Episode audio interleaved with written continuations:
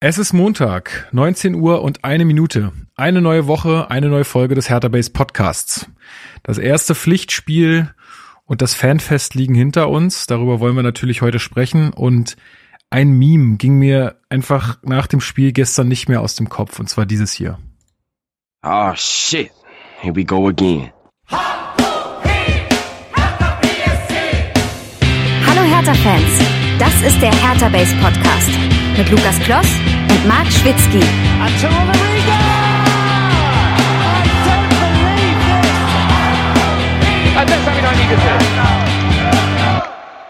Und damit herzlich willkommen zum Hertha Base Podcast. Mein Name ist Lukas und ich bin heute euer Moderator dieser blau-weißen Fußballsendung. Wir besprechen hier jede Woche alles rund um Hertha BSC und das tue ich auch heute wieder.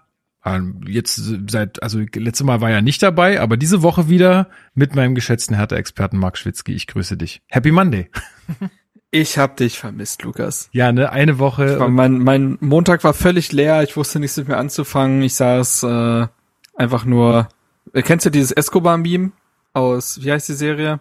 Ja, genau, wo er auf dieser ne? Schauke sitzt. Narcos. Ja, so, ja. so, so sah mein Montag quasi ab 18 Uhr aus, weil ich so dachte, jetzt muss doch eigentlich irgendwas sein, aber irgendwie wie bestellt und nicht abgeholt. Naja, jetzt ist die Leidenszeit vorbei. Gott sei Dank, Gott sei Dank. Äh, jetzt können wir endlich wieder über Hertha reden und über positive Themen und deswegen freue ja, ich mich doch. Äh, gut, dass du das Meme nochmal ansprichst. Gerade, was ich jetzt gerade im Intro meinte, also äh, für alle, die sich vielleicht jetzt nicht den ganzen Tag im Internet tummeln, äh, dieses Ah shit, here we go again ist aus einem Computerspiel, äh, wo der Protagonist ähm, ja sozusagen wieder anfängt in seinem Verbrecheralltag äh, herumzustreifen und äh, also Grand Theft Auto ist das glaube ich San Andreas, wenn ich mich nicht alles, äh, wenn mich nicht alles täuscht. Ja, und das ist so zu Meme geworden, wenn irgendwie immer und immer wieder was äh, vorfällt oder wenn man sich wieder mit denselben Dingen auseinandersetzen muss oder. Und wir haben noch einen äh, dritten in der Runde heute, der sich äh, hervorragend zurückgehalten hat bis jetzt, sehr gut. Äh, unser Mann für eine bessere Zukunft, aka Gabor ähm, Puma. Ich grüße dich. Hallöchen in die Runde. Ich glaube, ich müsste das langsam mal überlegen hier mit den Podcasts. Immer wenn ich, immer wenn ich dabei bin, ähm, haben wir so ein Scheißspiel vorher gemacht. ich kann dir verraten, Puma, ich kann dir verraten, Puma, bei der Quote von Hertha bist du wirklich nicht der Einzige, der dieses Gefühl haben wird. Ist wirklich, ist wirklich ja, so. aber es waren, aber es waren immer so, so äh, besondere Spiele, also so ein 5-0 gegen Leipzig oder so, das juckt ja gar nicht ja, mehr. Besondere Spiele, besonderer Gast, das ist doch schön. Äh, ja, genau, so. Das erste Mal war irgendwie eine 5-0-Klatsche von Bayern plus diese verkorkste Transferperiode mit den 22 Prozent. das ist hart. Dann, was war denn dann? Ich weiß es schon gar nicht mehr. Ja, du bist Noch irgendwas Übles. Und du bist jetzt, hier wieder ja. Tatortreiniger. Du bist ja wirklich der Mann für die ganz schweren Fälle. Genau. So, so, muss man das sehen. Nein, ist doch, ist doch schön. Äh, die haben wir wieder ein tolles Spiel heute zu besprechen. Aber bevor wir das tun, äh, gibt's ja noch ein paar schöne Dinge zu besprechen. Und zwar äh, ein paar schöne Dinge einmal aus der Community. Äh, und zwar Helene 1892 hat uns eine ganz, ganz nette Rezension auf iTunes geschrieben. Vielen, vielen Dank dafür. Ähm, hat, mich, hat mich sehr gefreut. Ja, schicke ich dir oder kannst ja nebenbei mal gucken. Äh, Habe ich jetzt gerade eben erst noch ähm, gesehen. Also vielen, vielen Dank dafür. Äh, tut's ihr gerne gleich. Ähm, ansonsten haben wir noch zwei Mails bekommen, auf die gehe ich ein bisschen später ein. Und eine Mail, die ist wichtig, und zwar von Lars. Ähm, Lars ist ähm, Teil des Blindenfußballteams oder des Staffs. Ähm, ah. Und ja, genau, ein äh, ein Zuhörer, der, äh, den wir auch auf dem Fanfest getroffen haben. Das war sehr nett. Äh, haben uns ein bisschen unterhalten und in dem Zuge haben wir auch die Idee gehabt, vielleicht auch mal was zusammen aufzunehmen für den Podcast und haben so ein bisschen gesprochen und das war wirklich sehr, äh, sehr, sehr schön.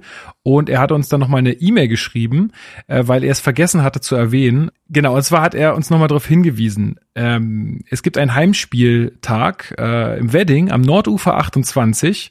Und zwar spielt da unser Blindenfußballteam direkt um die Ecke vom Strandbad Plötzensee äh, am Samstag, den 6.8., also jetzt äh, kommendes Wochenende. Und am 7.8., am 6.8. um 17.30 Uhr und am Sonntag, den 7.8. um 11.30 Uhr. Und wir sind auf Kurs zur Vizemeisterschaft, Leute. Es müssen Oha. aber noch zwei Siege her. Also das äh, muss noch muss noch kommen. Also die freuen sich, wenn da Hertha-Fans auftauchen ähm, und unsere blinden Fußballer da ähm, anpeitschen. Ähm, also St. Pauli ist aktuell amtierender Meister, hat er geschrieben, aber wenn die patzen, ist sogar noch die Meisterschaft drin. Ja, also da können wir mal was holen. Also warum nicht dahin gehen, wenn die erfolgreicher sind, ja? Äh, ich packe euch auch noch mal einen Link äh, in die Beschreibung, da könnt ihr noch mal den Spielplan äh, nachvollziehen. Aber wie gesagt, also am im Wedding hier am Nordufer 28 ist bei mir tatsächlich nicht, nicht weit weg. Ich guck mal, ob ich es schaffe. Äh, aber das Wochenende ist mit Hochzeit und so schon wieder voll. Aber ich guck mal. Genau, am 6.8. um 17.30 Uhr und am 7.8. um 11.30 Uhr äh, Blindenfußball, die haben sich auch auf dem Fanfest vorgestellt, wenn wir gleich noch ein bisschen was dazu sagen. Ähm, aber auf jeden Fall ganz nette Mail und ähm, ja, würde mich freuen, wenn sich da äh, ein paar äh, einfinden bei denen und denen da auch äh, sozusagen die Unterstützung geben. Das wäre schön. Ansonsten, wie gesagt, auch im Discord kam noch mal die Nachfrage, ey, ihr wollt doch noch mal was zu Blindenfußball machen und so. Äh, ist nicht vergessen, kommt halt ein bisschen später. Äh, wir müssen jetzt erstmal in die Saison reinstarten. Ist ja Und schon wieder dann- viel passiert. Und das bei uns ist ja generell so, wenn wir was machen, dann machen wir was richtig, also mit der dementsprechenden Vorbereitung und wenn die Zeit noch nicht da war, dann machen wir es halt nicht, weil halbgar ist dann auch wirklich Quatsch und wird dann niemandem gerecht. Aber ist ist, es. eindeutig auf dem Schirm. Genau, so ist es. Also vielen, vielen Dank für euer ganzes Feedback äh, und äh, schreibt uns immer gerne, wenn ihr irgendwas ähm, habt im Hertha-Kontext, was wir vielleicht irgendwie verkünden können oder so, ähm, dann äh, immer gerne her damit. Ich kann nicht versprechen, dass wir alles verkünden, aber äh, die wichtigen Sachen, die äh, hört ihr dann hier.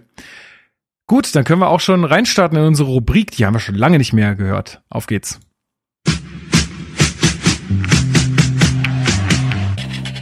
Hertha News. Genau, die Hertha News. Also es ist ja nicht wirklich eine News, es ist ja auch sozusagen eine Nachbesprechung. Puma, wir beide waren auf dem Fanfest am Samstag. Oh ja. Ähm, Marc, hast du Fragen? Ähm, gab's Luftballons? Konnte man sich das Gesicht anmalen lassen? Also ich glaube, man konnte sich Ähm. das Gesicht anmalen lassen irgendwo. Ich habe das nicht gemacht, aber ich, ich habe irgendwelche Kids angemalt äh, gesehen, ja. Das ist ja, glaube ich, so sehr Standard. Nee, ähm, ja, nehmt doch mal mich und die ZuhörerInnen mit, wie, wann, wann kamt er da an und wie war dann der Ablauf und die Stimmung, äh, erzählt einfach mal munter drauf los. Man hat ja über Twitter und so weiter auch schon recht viele Eindrücke bekommen und ich kann ja mal vorweggreifen, das Feedback, was ich so gelesen, gehört habe, war auch wirklich durchweg positiv. Ähm, könnt ihr jetzt ja mal hier auch im Podcast validieren. Ja, Puma, fang doch mal an. Wie, wie ging's los für uns? Ja, wir waren ja eher, oder ich zumindest, ähm, aus sportlichen Gründen dort. wir haben, Der Mann hatte ein Ziel. Äh, genau, das habe ich auch erreicht, komme ich später noch zu. Nein, ähm, ja, wir waren angemeldet für das Fußballturnier. Ne, mit den sogenannten Fußballfans sind wir angetreten. Hertha-Fans, Fußballfans. um Ja, ja, so ist, so Äh. ist es ja eigentlich gedacht. Nö, genau. Und ähm, wann waren wir da? Wir haben uns um 9 Uhr getroffen, offiziell, äh, zum Warm-up. Ich kam ein bisschen später dazu. Ähm, genau, und so, so ging es erstmal los, entspannt. Also da war es noch ein bisschen ruhiger. Parkplätze gab es auch noch, ähm, das war ganz in Ordnung. Und äh, waren aber schon extrem viele Mannschaften da, ne? Also Ja. ich glaube, wir waren Ich glaube, sechs 24 Teams waren es insgesamt. Gruppen. Ja, Ja, ja, okay. Ja. Also genau, das war halt hauptsächlich OFCs, also äh, genau ähm, offizielle Fanclubs, die da teilgenommen haben. Und wir sind ja quasi jetzt noch in der Mache, also unser Fanclub, also nur noch, auch noch mal hier gesagt, ja nicht verwechseln. Hertha Base und äh, sogenannte Hertha Fans haben jetzt erstmal nichts miteinander zu tun, außer dass da ein paar Leute von Hertha Base drin sind. Aber das beides kann man, glaube ich, sehr klar voneinander trennen. Ähm, Also Hertha Base als solches hat jetzt nicht einen Fanclub gegründet. Es Genau gibt so. nur Schnittmengen im, im Personal. So ist es. Genau. Und ähm, ja, wir sind da halt angetreten und ja, ich fand auch, das war echt gut organisiert, so das ganze Turnier. Ähm, wir waren ja in einer Gruppe mit der Axel Kruse Jugend auch, deswegen haben wir ja so ein kleines Derby ausgerufen. Ähm, ja, und äh, ich, was, das Einzige, was ich vielleicht fürs nächste Jahr verbessern würde, wären die Pausen zwischen den Spielen. Also da waren zwei Minuten angesetzt. das war, Boah, toll. also naja, für Platzwechsel und Schiri suchen und so, das Ja, war einfach ja. zu wenig. Also das Turnier hat Ja. sich sehr weit nach hinten rausgezogen. Aber Puma, wir haben ja großartig, auch mit, also man muss sagen, tolle Unterstützung was im Tor. Ähm, wir haben großartig äh, den Derby-Sieg geholt gegen die Axel Kruse Jugend. Genau, das war äh, das eine Teilziel, was äh, wir auf alle Fälle erreicht haben. Ein ganz souveränes 1 zu 0. War ein absolut- in der letzten Ah, Sekunde. gutes Pferd. In der gutes letzten Pferd. Leute. Ja, aber Ja, aber schon, schon Derby-Sieger dominant bleiben- aufgetreten. Ja, Derbysieger bleiben ja auch äh, Legenden, also die bleiben ja unsterblich. Dementsprechend habt ihr ja schon mal einen riesen Beitrag geleistet und vorgelebt, worum es dann am Wochenende geht. So ist es. Und so ist Puma, der, der Spitzname sagt, du warst sicherlich eine Katze im Tor. Ich hatte nicht, nicht so viel zu tun in dem Spiel, aber. ist, ja auch, ist ja auch ein gutes Zeichen, ja hat die Defensive gehalten. Genau, die Defensive war stabil und ja, ich glaube, wir treten uns einfach nie wieder an. Dann kann uns dieses Derby niemand mehr nehmen. nee, das war wirklich, das war wirklich nett. Also ähm, wir haben das halt so ein bisschen im Anfang, äh, also im Vorfeld so ein bisschen hochgepusht, aber es war dann wirklich ganz nett. Es war auch ein sehr ausgeglichenes Spiel. Ich stand zu dem Zeitpunkt noch äh, nur neben dem Platz, äh, also habe nicht mitgespielt. Spielertrainer ähm, wie wie der Prinz. Genau, und dann äh, hat Paul uns äh, in der wirklich in der letzten Sekunde dann doch noch zum Sieg geschossen. Also das war äh, sehr, sehr cool. Aber trotzdem auch äh, großartiges äh, Turnier von der AKJ. Ähm, herzlichen Glückwunsch auch nochmal an der Stelle. Ähm, nee, war einfach super schön, ähm, da mal mit Leuten irgendwie in Kontakt zu kommen. Es war auch alles relativ fair. Ähm, also manche Leute haben das, das haben ein bisschen ernst genommen, das Ganze. aber äh, das hast du ja immer. Ne? Ist ja auch okay, wenn da jemand Ehrgeiz hat, ist ja auch alles gut. Ähm, aber ansonsten war das alles total fair und friedlich und alles entspannt. Also es war Absolut. eine schöne Sache. Super nette Leute getroffen. An der Stelle auch nochmal ganz, ganz liebe Grüße an Olli. Ähm, auch Hörer und Fan unseres Podcasts, ähm, soll ich doch mal Ach, erwähnen der an der Olli. Stelle. Ah, ja, ja, ja. Der Olli, ja, ja, genau. Und äh, war schon nett, wie man da so angetroffen hat. Ja, und ähm, genau, was wollte ich noch sagen zum Turnier? Wer hat Ach, ja. gewonnen? Boah, gute Frage. Ich glaube, die äh, Haseltown haben gewonnen. Wenn mich, Echt, nicht, ja? wenn mich nicht alles täuscht, haben die gewonnen, ja. Weil ich hab dann später am Bierstand, einer von den Trainern von denen oder so war da und wir standen da mit unserem zwölfte Platzpokal und wollten da Bier reinfüllen. also wirklich, ja. Und dann er so, äh, oh, was, oh, wie viel, äh, wie viel da seid ihr denn geworden? Wir so zwölfter, muss man doch feiern. Und er so, ja, wir sind Erster geworden. Also ich weiß nicht, ob er uns da jetzt irgendwie verarscht hat oder so, aber ähm, ah, ich kann es mir vorstellen. Könnte gut. Wäre dann auch verdient, glaube ich. Könnte, könnte ganz gut sein, äh, dass die gewonnen haben.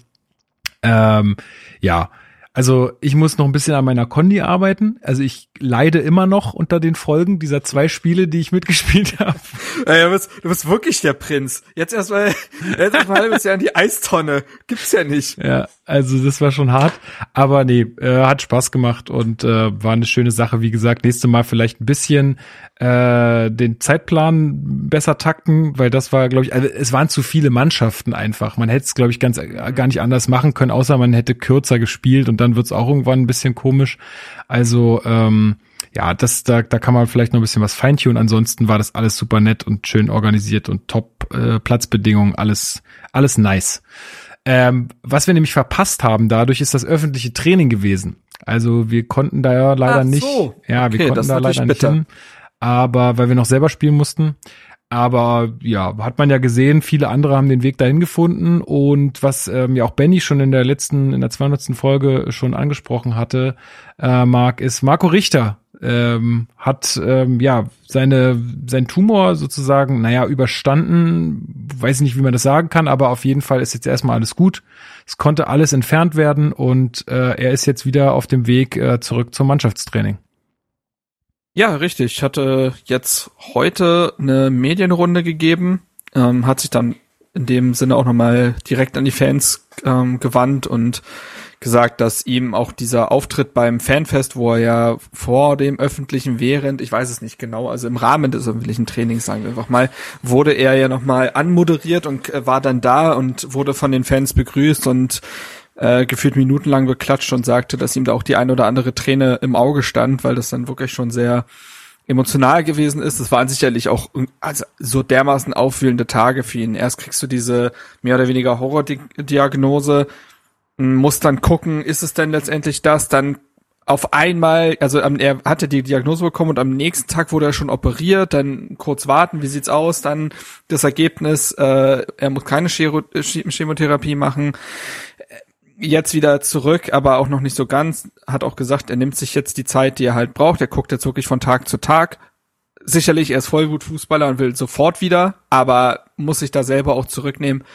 Und das war sicherlich eine wirkliche Achterbahn der Gefühle in den letzten Tagen. Eben mit dem schönen Abschluss quasi dann von den Fans wieder so begrüßt zu werden. Und er hat ja auch in der Zeit über die, über seine Kanäle sehr, sehr viel Unterstützung bekommen. Ich fand aber auch gut, wie er sowohl in seinem ersten schriftlichen Statement dann, als auch jetzt in der Medienrunde die Chance genutzt hat, um zu sagen, Leute, wenn ihr die Möglichkeit habt, ne, das muss ja auch immer übernommen werden, pipapo, ähm, dann, dann Männer, dann macht das. So, seid euch da jetzt nicht irgendwie zu zimperlich oder seid nicht zu viel Mann so ungefähr und macht das einfach mal.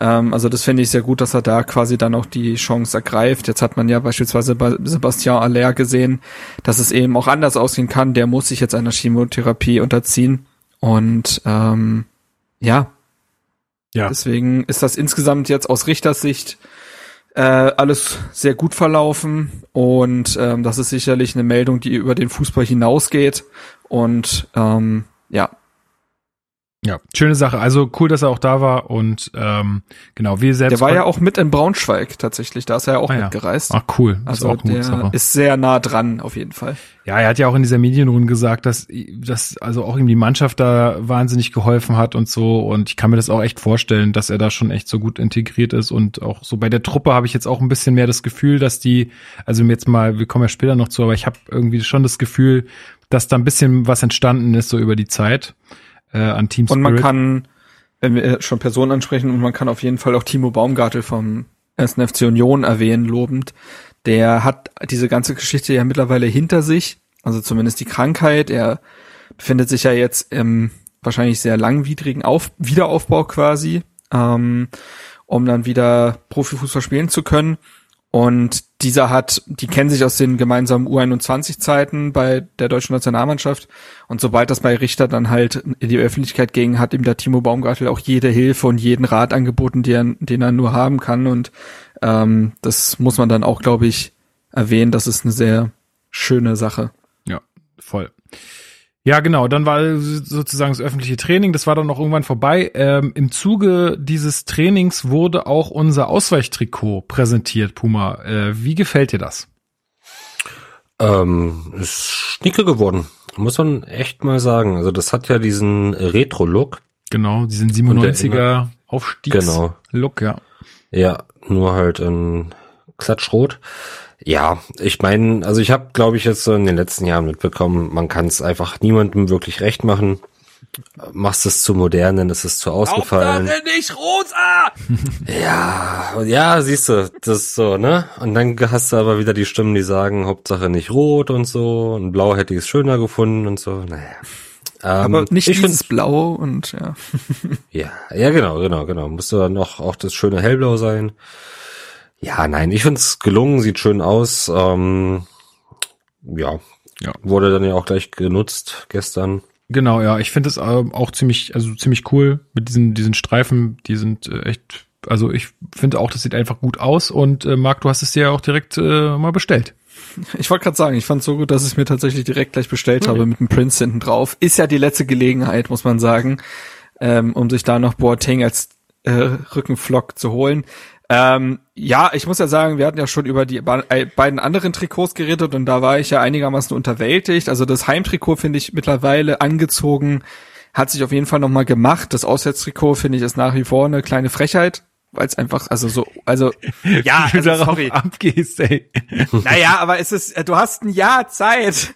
Das ist, und dann kommt so eine unkreative Ach man, egal. Naja, das Trikot, das hatte was, da streiten sich auch wieder die Leute, also es gibt schon viele, die sagen, Gott, ist das hässlich, aber ich find's echt gar nicht so. Ich finde, das hat, ähm, also ich finde das irgendwie äh, mittlerweile ein vorbe äh, vorbelasteter Begriff, aber ich find's ganz kultig irgendwie. Ähm, deswegen dachte ich mir, ach komm, weißt du was, hab jetzt mir auch länger, glaube ich, kein Trikot mehr von Hertha geholt, also so zwei Jahre oder so. Ja. Ähm, und dachte ich mir, ach komm, Nee, ist doch, äh, finde ich auch. Also war, auch schön präsentiert, fand ich, von den Aufstiegshelden von damals, so im, im, im Kugelblitz. Mhm. Irgendwie, da gab es auch ein kleines Video dazu. Also fand ich auch rundum gelungen. Wir sollen, wir müssen ja auch mehr, mehr, mehr loben, ja. Also das, äh, das war auch alles. Wie bei Vorträgen früher, immer erstmal das Positive. Nee, also ich finde wirklich, also da, da haben sie sich einfach was Gutes ausgedacht. Ähm, das ähm, ist top.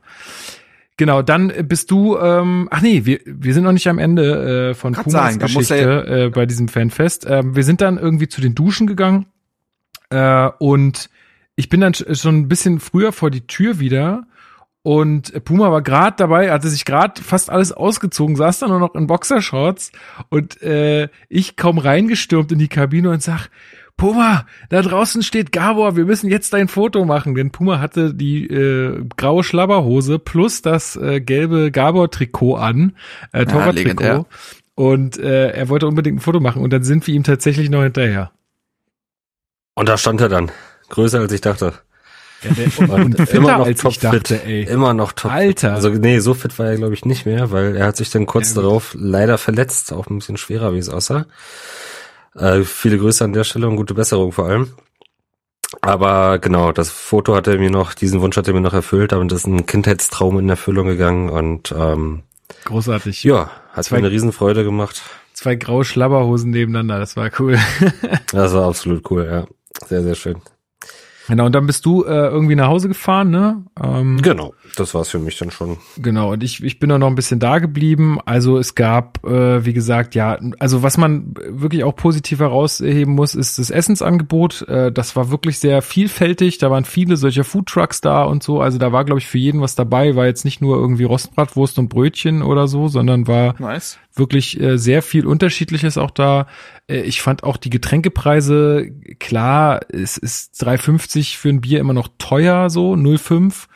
Aber, also was heißt teuer? Es ist, finde ich, ein normaler Preis mittlerweile auf solchen Veranstaltungen. Und ich, Ich finde es nicht überteuert oder so. Ich fand es total in Ordnung. Also wenn, Ja. wenn es dabei bleibt, ähm, finde ich das super fair.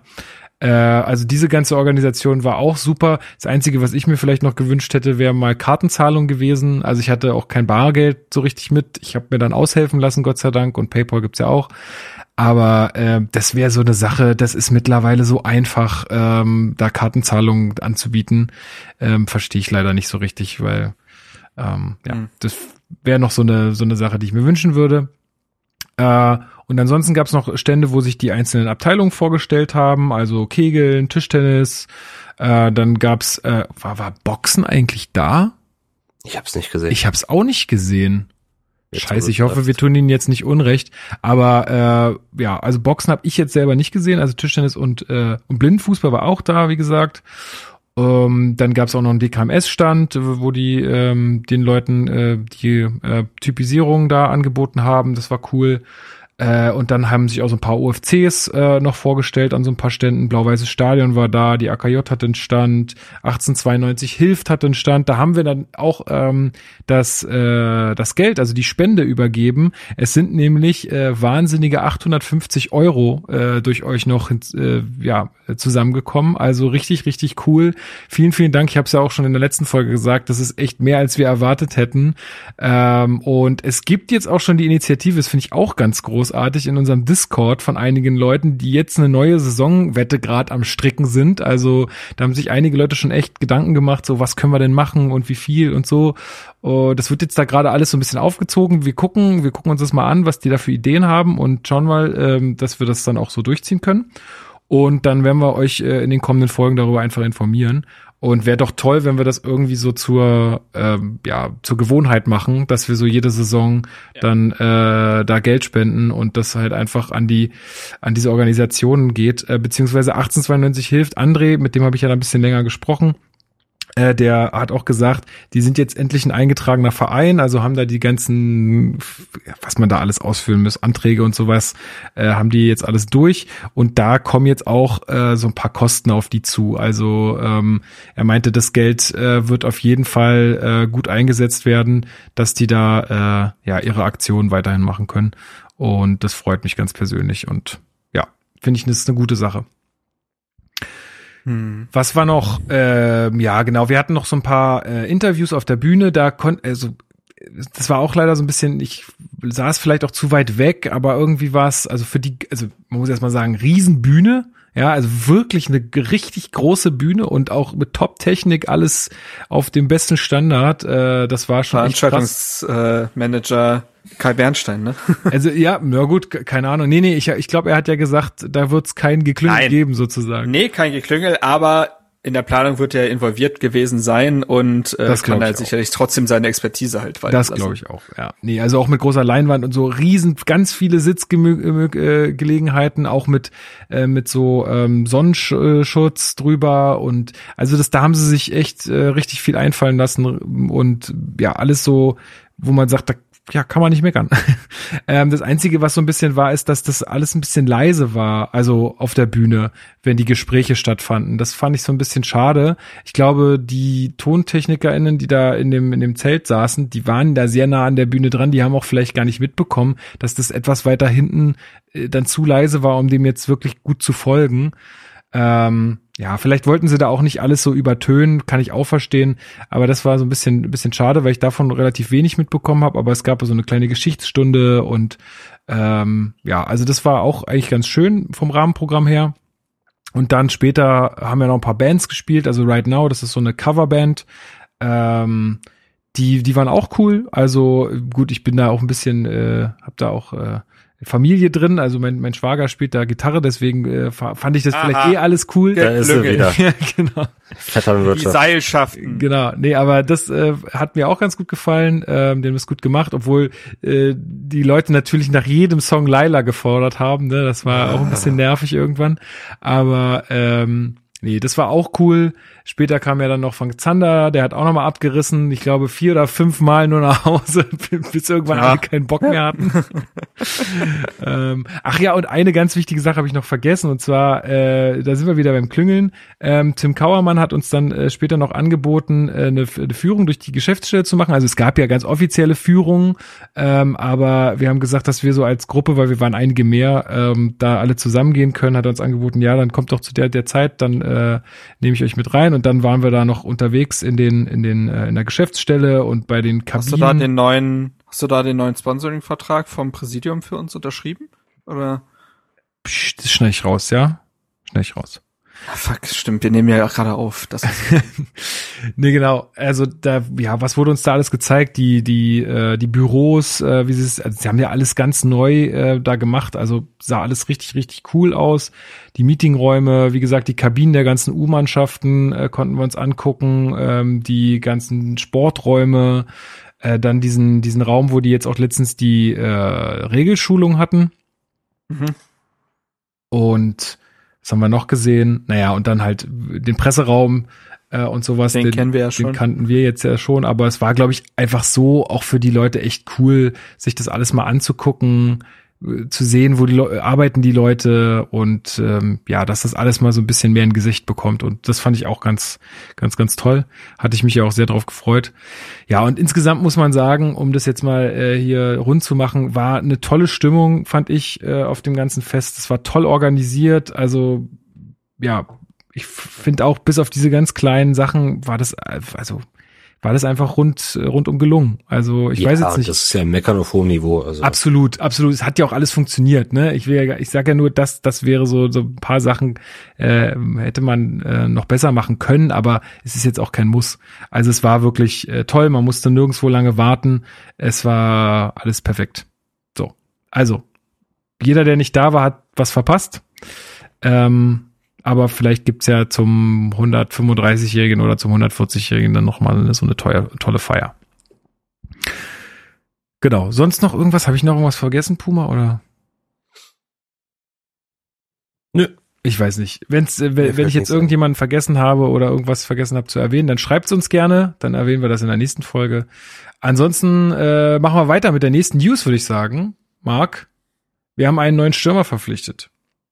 Ja, ähm, hätte ja quasi auf dem Fanfest vorgestellt werden können. Ja. Vom zeitlichen Ablauf her. Ähm, Wilfried Kanga heißt der gute Mann. 24, Franzose, kommt, ähm, also, aber ich glaube, also halb Franzose, halb äh, Ivora. Letzte Ivora, den wir hatten, war Salomon Kalou, gute Vorzeichen. Stimmt. Ähm, und kommt von den Young Boys Bern, also wurde bei, bei PSG ausgebildet, äh, mehr oder weniger ähm, ist dann in die Türkei, dann zu Bern und jetzt halt nach einem Jahr dann gleich weiter und zwar nach Berlin. Medienberichte bewegen sich mal circa auf vier Millionen Euro, die man zahlt. Und wie gesagt, das ist Herthas neuer Stürmer, der bis 26 unterschrieben hat. Es ist nicht Ajork, Ajork äh, geworden, der ja lange gehandelt wurde.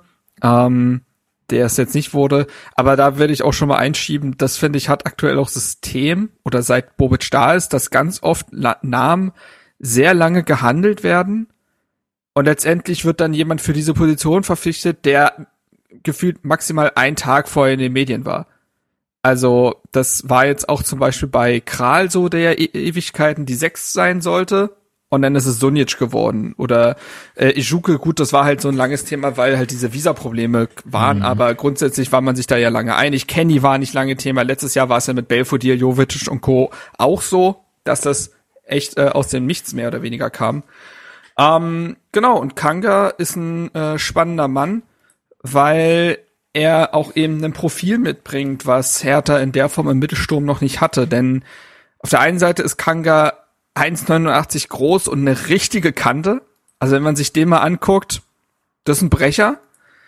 Auf der anderen Seite ist es aber so, dass er eine ziemliche Explosivität besitzt. Also er ist nicht gerade behäbig. Er hat einen guten Antritt, eine gute Dynamik und bietet halt sehr viele äh, Tiefenläufe an und macht damit Läufe, die sonst im Sturm gerade keiner so richtig macht. Ähm, ist aber eben trotzdem in der Lage dazu, auch Bälle zu halten. Und dieses Gesamtpaket klar, er muss das erst, also die, die, die Prämisse ist sowieso, dass er das natürlich erstmal in der Bundesliga beweisen muss. Aber dieses Gesamtpaket stimmt mich grundsätzlich erstmal positiv, weil das genau der Stürmertyp wahrscheinlich ist, den Hertha braucht. Also auch so jemand, der so eine Art John Cordoba sein kann.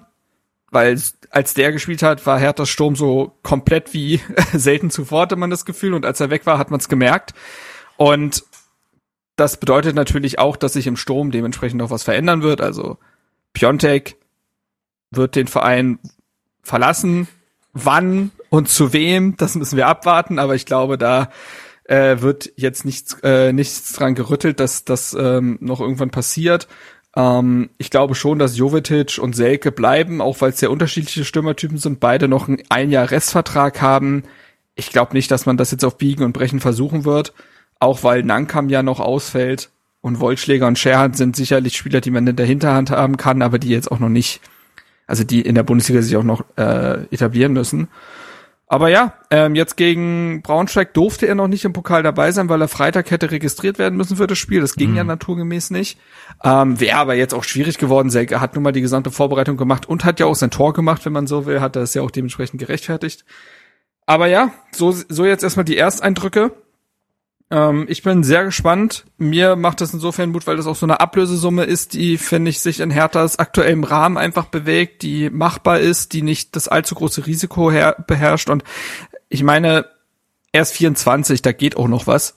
Ähm, ja, genau. Ja, Puma, wie hast du das alles so mitverfolgt? Ich habe nur wieder irgendwie mit irgendwem auf dem Fanfest gesprochen, dass äh, Kanga ja quasi bei den Young Boys auch nicht der erste Stürmer war, sondern der zweite. Und der erste ist zur Union gegangen. Also wie heißt er? Sibachö ja. oder so ähnlich? Genau, ich will es auch nicht falsch aussprechen. Ja. Ähm, aber genau, der ist zur Union gegangen und der hat auch wirklich nochmal einen Ticken bessere Statistiken als Kanga vorzuweisen. Ähm, ich habe es auf dem Weg zum Fanfest im Auto gehört, frisch die Meldung.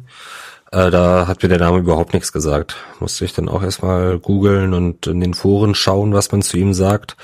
Ja, vielversprechender Stürmer an sich, ähm, auch wenn er nur in Anführungsstrichen die Nummer zwei bei Bern war.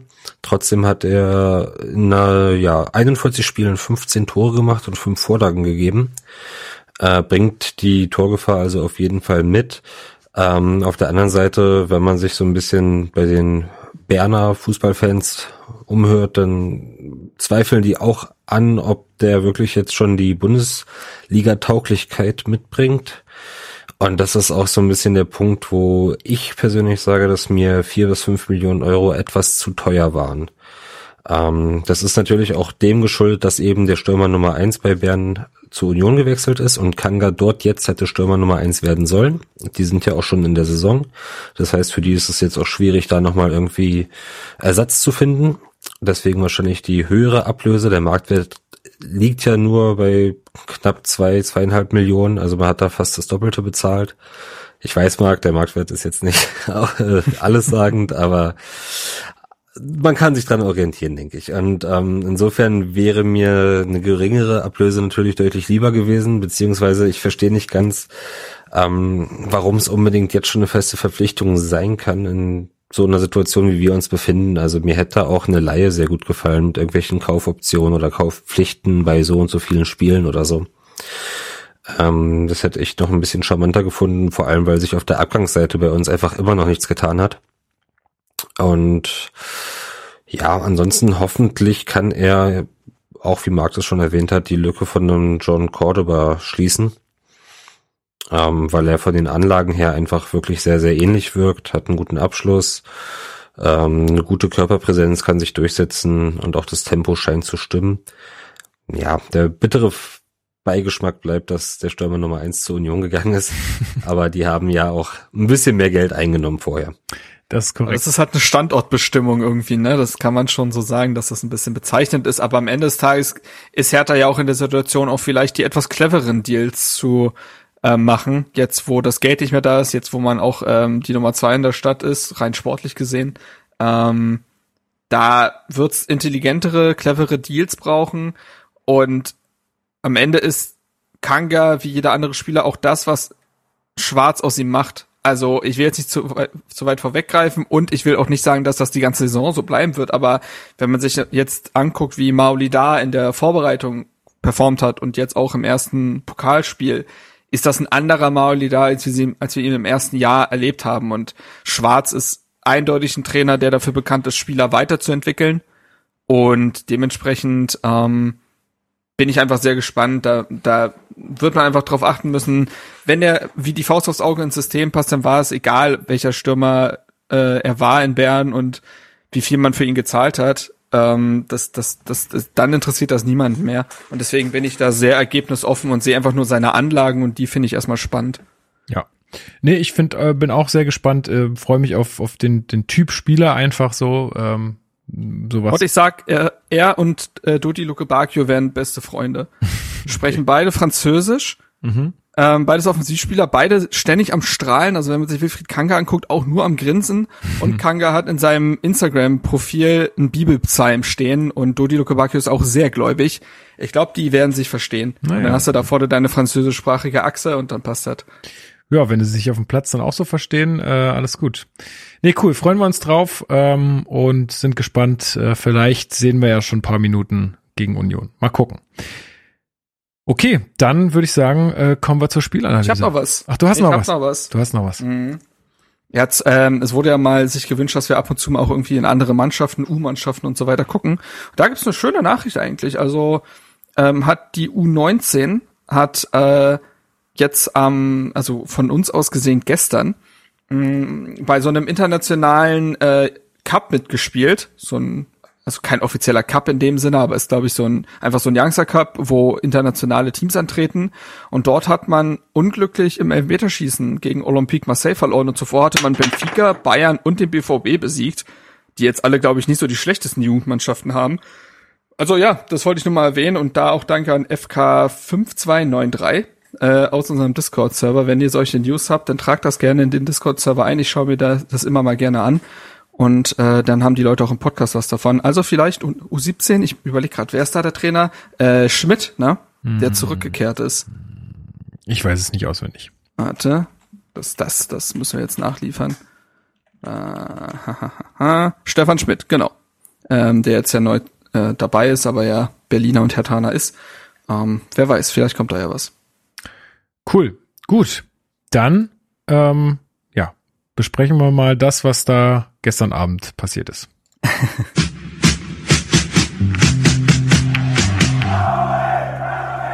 Spielanalyse. Herzlich willkommen zur Spielanalyse. Wir besprechen jetzt das Spiel ähm, Hertha BSC beziehungsweise Eintracht Braunschweig gegen Hertha BSC in der ersten Runde des DFB-Pokals. Puma, wir hatten äh, die erste Pflichtspielaufstellung. Wir haben ja auch in der vorletzten Folge so ein bisschen gemutmaßt, wer wird denn äh, starten. Hat dich jetzt die Aufstellung überrascht oder hast du gesagt, ja, das damit habe ich gerechnet? Im Großen und Ganzen konnte man, glaube ich, damit rechnen. Ähm, einzige Überraschung für mich hat äh, Kevin Prince Boateng dargestellt.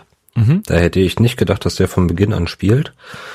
Ähm, einfach aus dem Grund, dass wir darüber gesprochen hatten, dass der nicht so fit ist, um 90 Minuten zu spielen. Ähm, das hat Schwarz aber anscheinend anders gesehen und ich verstehe auch die Idee dahinter, dass er sagt, okay, wir spielen gegen einen Zweitligisten, der vermutlich nicht bemüht sein wird, das Spiel zu machen.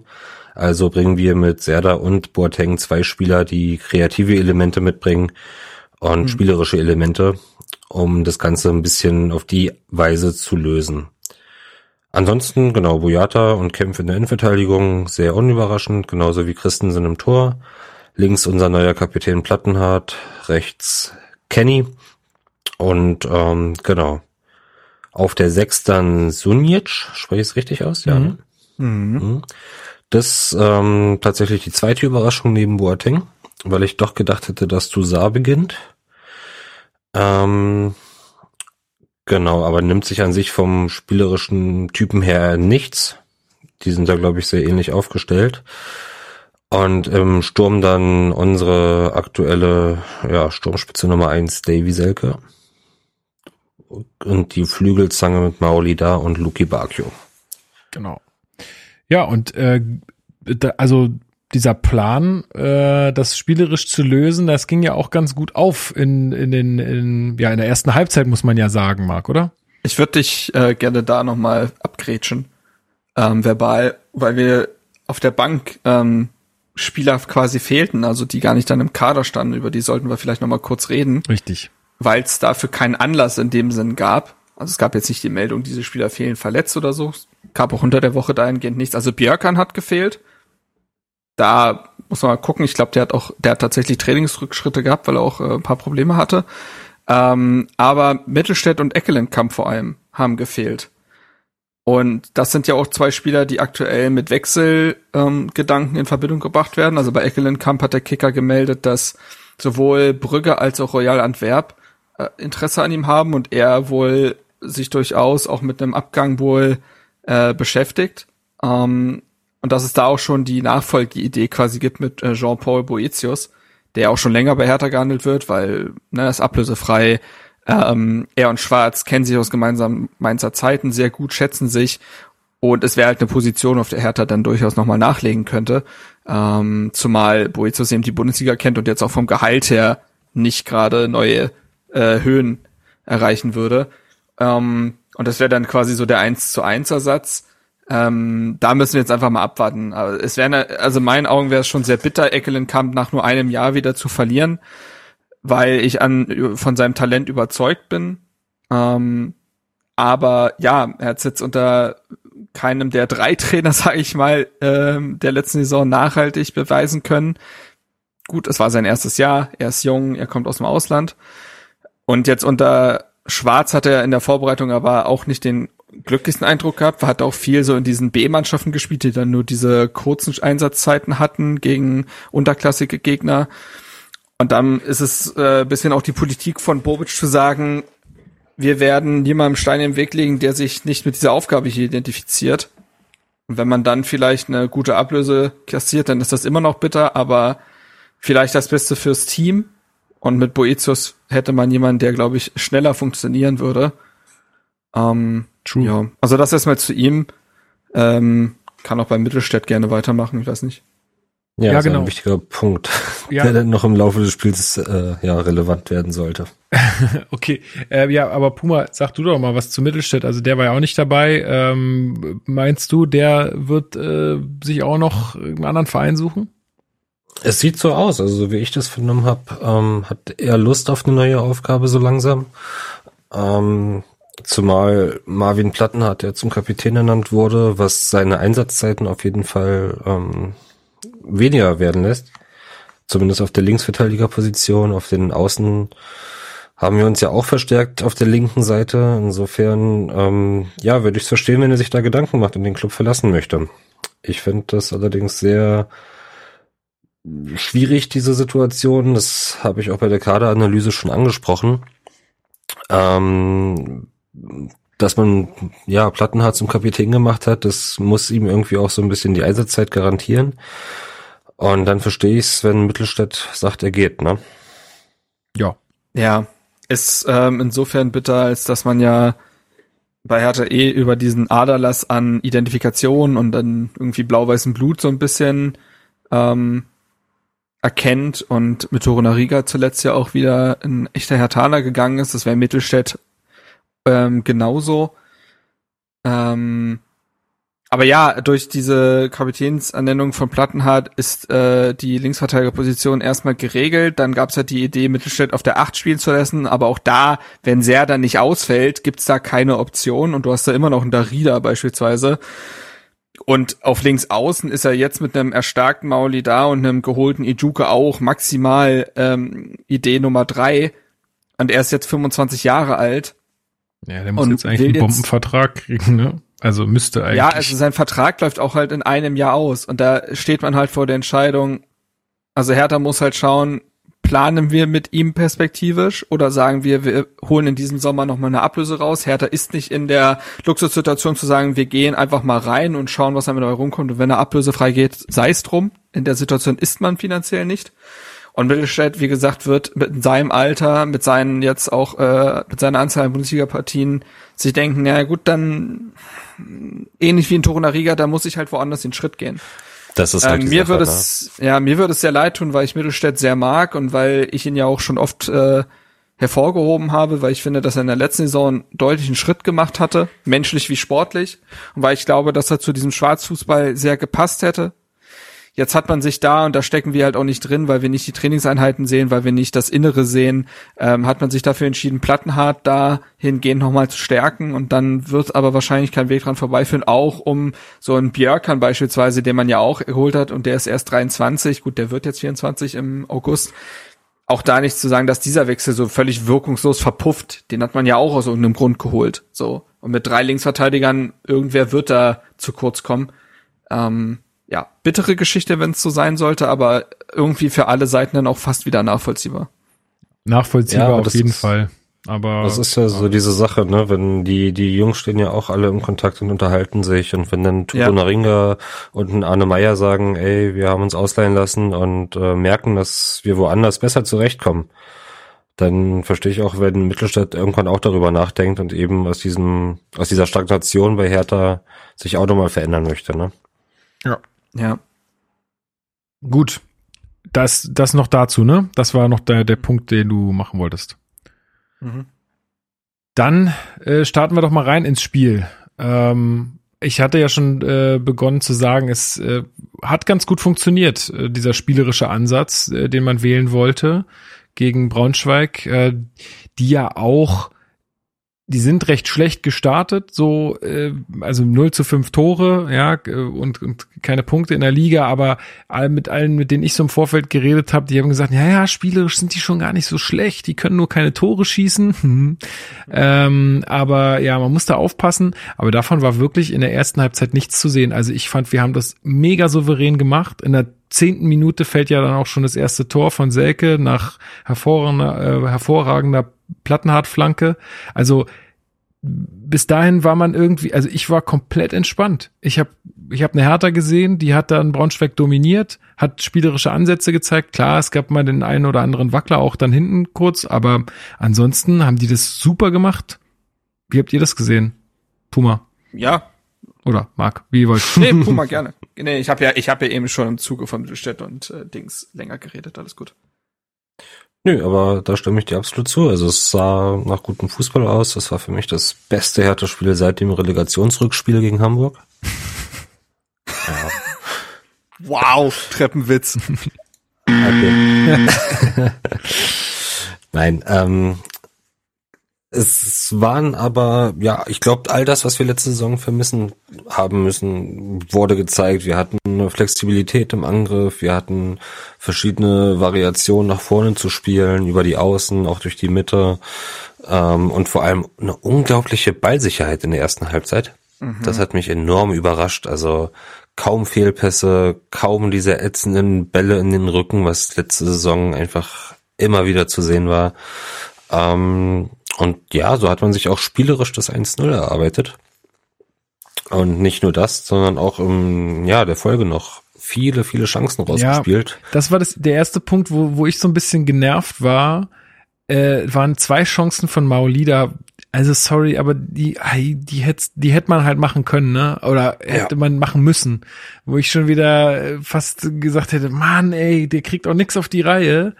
Ähm, er war ja gar nicht so schlecht in der Partie, muss man ja einfach sagen. Aber ich habe mich da so ein bisschen äh, dann äh, über diese beiden vergebenen Chancen aufgeregt. Er hat ja dann sogar noch sein Tor gemacht nach Vorlage von Luke Bacchio zum 2 zu 0. Aber es ist, ja, da, also auch jetzt im Nachgang, wenn man weiß, wie das Spiel dann gelaufen ist, kann man sagen, wenn die Dinger drin sind, dann machst du mit drei oder vier null das Spiel zu in der ersten Hälfte und dann kommt da auch nichts mehr in der zweiten Halbzeit. Also ähm, ja, man kann den Punkt Effizienz auf jeden Fall als einer der Punkte herausarbeiten, die bei ja. Hertha halt nicht gestimmt haben. Das ist ein konkreter Punkt, äh, der sicherlich auch analysiert wurde im Nachhinein. Es gab ja dann auch beispielsweise später in der zweiten Halbzeit die Chance von Darida nach Vorlage Jovetic, den er auch ja. eindeutig machen muss. Also diese Möglichkeiten gab's, aber auch da, wenn man jetzt sagt, wir, wir gehen, also diese Partie kann halt positiv wie negativ gesehen werden. Das werden wir jetzt ganz oft, glaube ich, in der Analyse spüren und ähm, auch im Fazit. Aber du kannst ja positiv herausarbeiten, Hertha kam überhaupt zu diesen Chancen. Ja, ja. Waren und das ist ja ein Fortschritt, den es, den man dokumentieren muss. Also in der letzten, also man muss schauen, Hertha hat in der Partie, warte, lass mich nicht lügen, genau, 27 Mal geschossen und 12 davon auch aufs Tor gebracht. Das sind Zahlen, die kennt man so nicht. Und ich finde, in der ersten Halbzeit oder auch so in den ersten, ich sag mal so 55 Minuten knapp, war das spielerisch mit das Beste, was ich in den letzten Jahren gesehen habe bei Hertha. Ja. Ähm, ja. Also da das, hat auch einen großen Anteil ein Luke Bacchio gehabt, ne?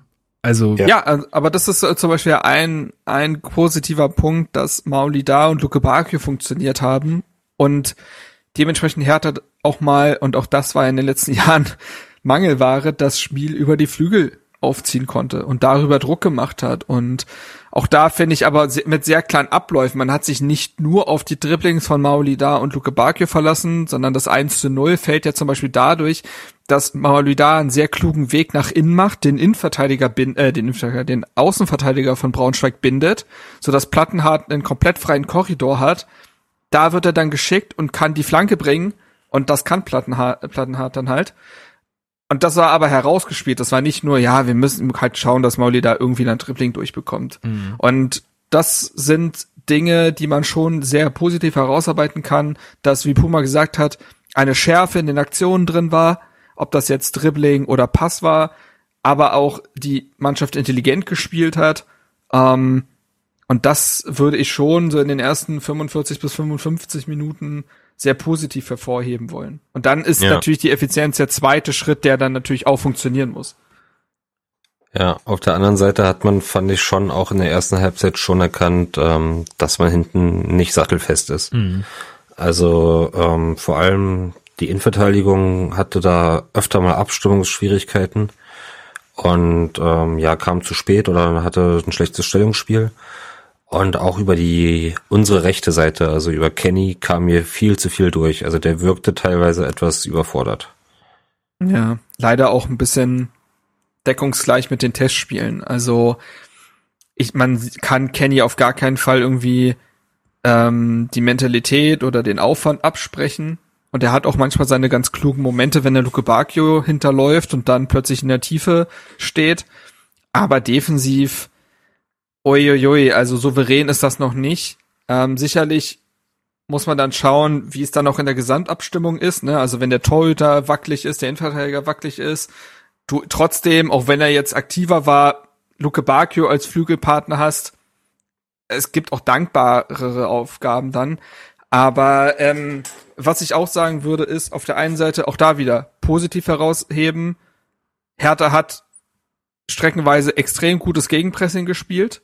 Also dann Braunschweig gar nicht in die Aktion kommen lassen, sofort wieder den Ball gewinnen, gut nachgeschoben, ähm, Pressingfallen gesetzt und so weiter. Auch da wieder hat man erkannt, was das Trainerteam will. Aber wenn es nicht geklappt hat, und das wurde zur zweiten Halbzeit ja immer öfter der Fall, dann wurde es halt richtig schwierig, weil diese letzte Kette von Hertha teilweise vogelwild stand. Ähm, die Innenverteidiger also zumindest Boyata bringt für mich auch irgendwie das Tempo nicht mit, hoch, so hoch zu stehen.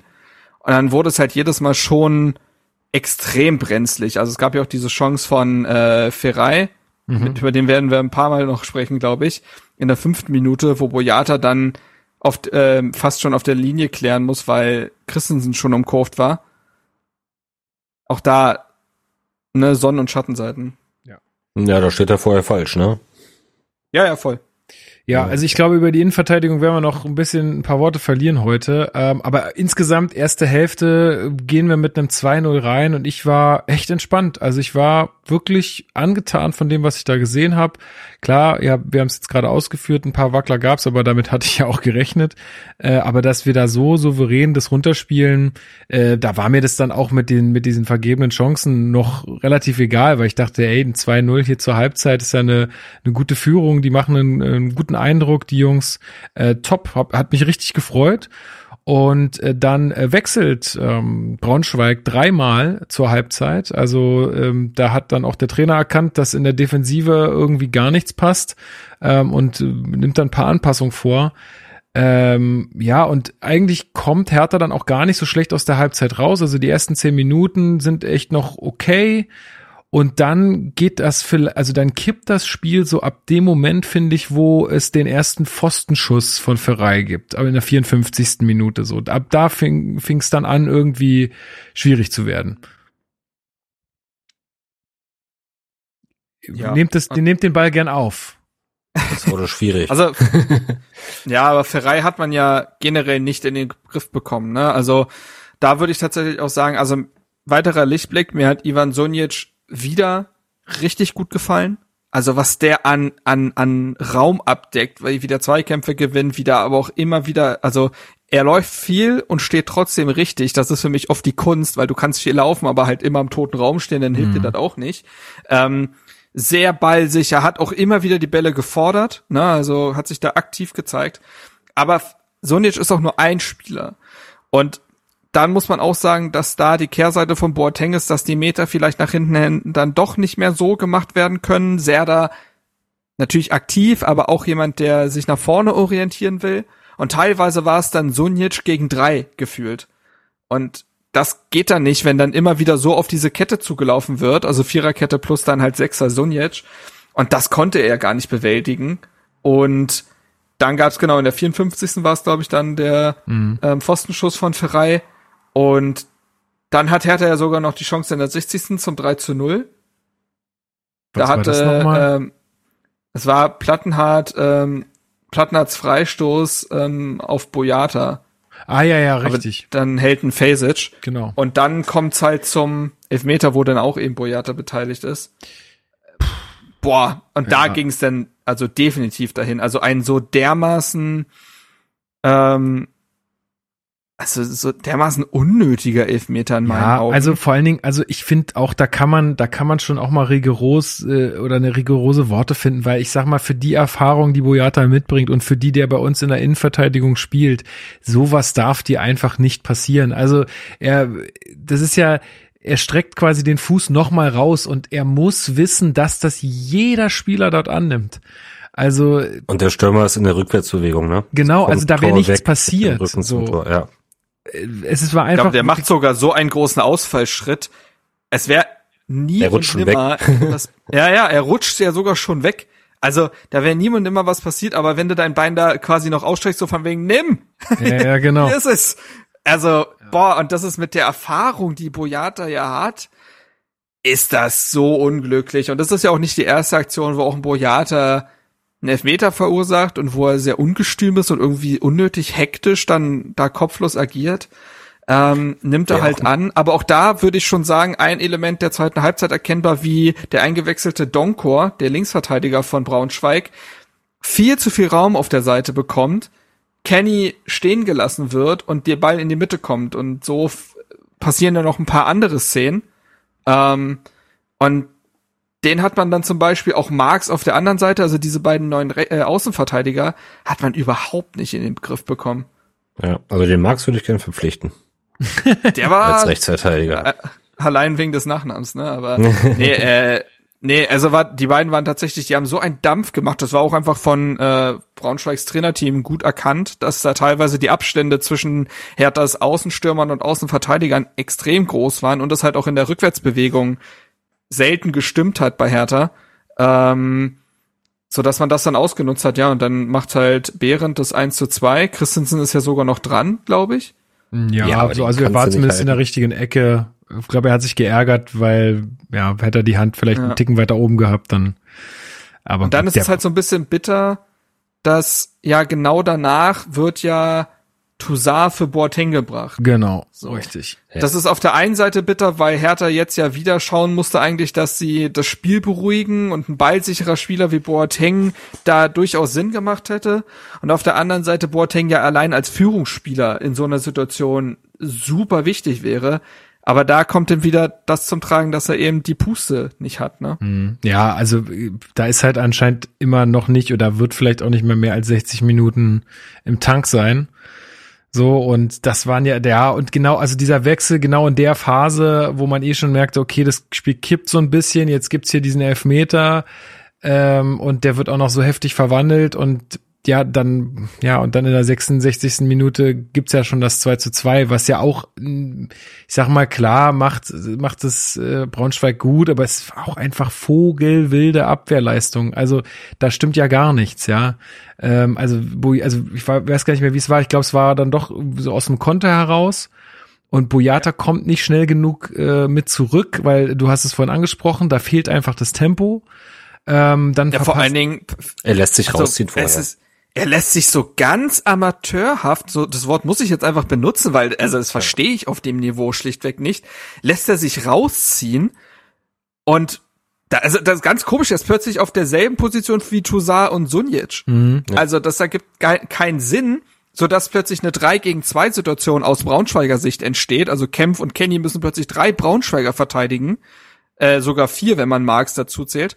Und dann laufen sie halt alle zurück keiner hat, ich weiß gar nicht, wer macht das heute nur Lauerbach? Genau. Ja. Ähm, Lauberbach. Kenny muss irgend Lauberbach, es tut mir leid, genau. Vor allen Dingen Leon. Ja. Naja. Äh, äh, das ist ja auch lustig, dass der Lion quasi heißt und bei den Löwen spielt. Naja, egal. Ähm, Nebenbeobachtung.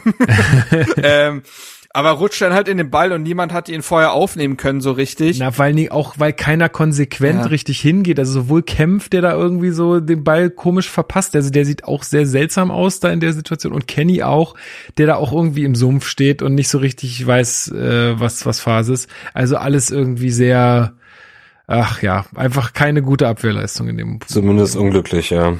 Und wie gesagt, es geht schon vorher los mit leichten Ballverlust. Ja. Und dann im Fehler wieder. Und dann hat halt einfach, ja, und Ballverluste gab es theoretisch ja auch schon in der ersten Halbzeit, weil ja nicht jedes Dribbling von Luke Bakio und äh, Mauli da gesessen hat, beziehungsweise von Luke Bakio erschreckenderweise ja doch. Also es hat, hat bis in die 70. Gespielt. Minute gefühlt gedauert, bis der mal ein Dribbling verloren hatte. Ja. ja. Aber das Gegenpressing hat halt gesessen in der ersten Halbzeit. Und das hat in der zweiten Halbzeit, das hat ja auch Plattner hat, glaube ich, gesagt, man war einfach nicht mehr griffig.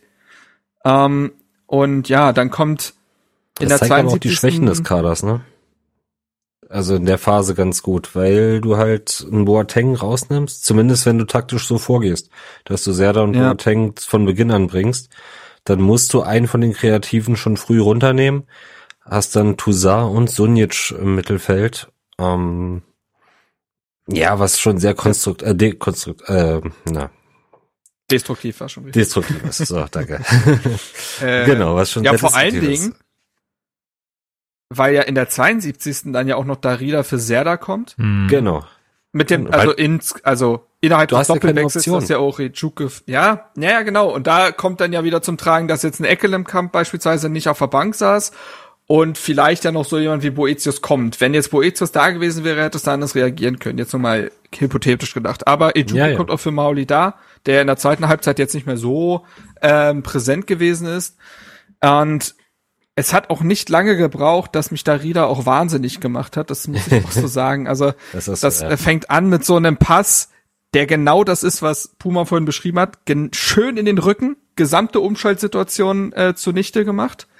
Und dann ja auch mit der Chance in der, äh, weiß ich gar nicht mehr, wann er die hatte.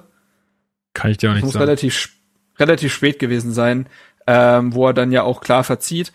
Ähm, was man ja sagen muss, ist, ist, dass Ijuke fünf Minuten nach Einwechslung schon fast eine Weltklasse-Aktion ja. vollendet hätte. Hm. Also, wie er da durch die Mitte dribbelt, den einen aber es also so komplett nass macht und der Schuss war jetzt auch nicht so schlecht. Aber man muss auch sagen, dass Braunschweigs Torhüter Fesic, der hatte einen Tag, ja. den man braucht, um als Zweitligist im Pokal weiterzukommen. Ich habe das schon, äh, auch dann vor dem Elfmeterschießen habe ich mir schon gedacht, das ist so, der sieht so aus wie jemand, der hier noch irgendwie zwei Dinger hält. Im Gegensatz zu Christensen, ne? Ja.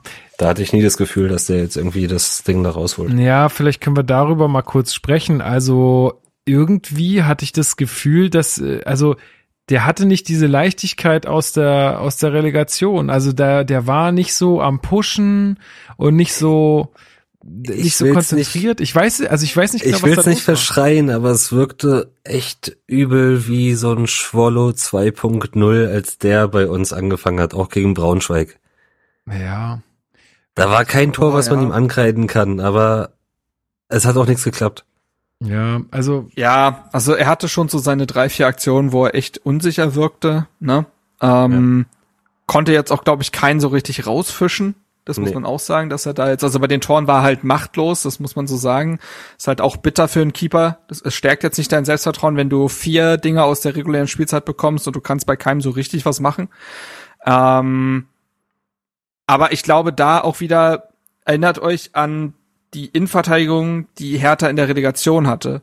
Kempf und Boyata waren da ganz anders drauf. Mhm. Das hatte sich in der späten Magath-Phase absolut gefunden. Die waren die Innenverteidigung, die man gebraucht hat. Die waren sehr sicher und konnten dementsprechend Christensen diese Sicherheit auch geben. Das haben wir ja schon öfter gesagt, dass der Torhüter auch davon abhängig ist, was ihm die Viererkette so ein Stück weit anbietet, auch in der Absprache.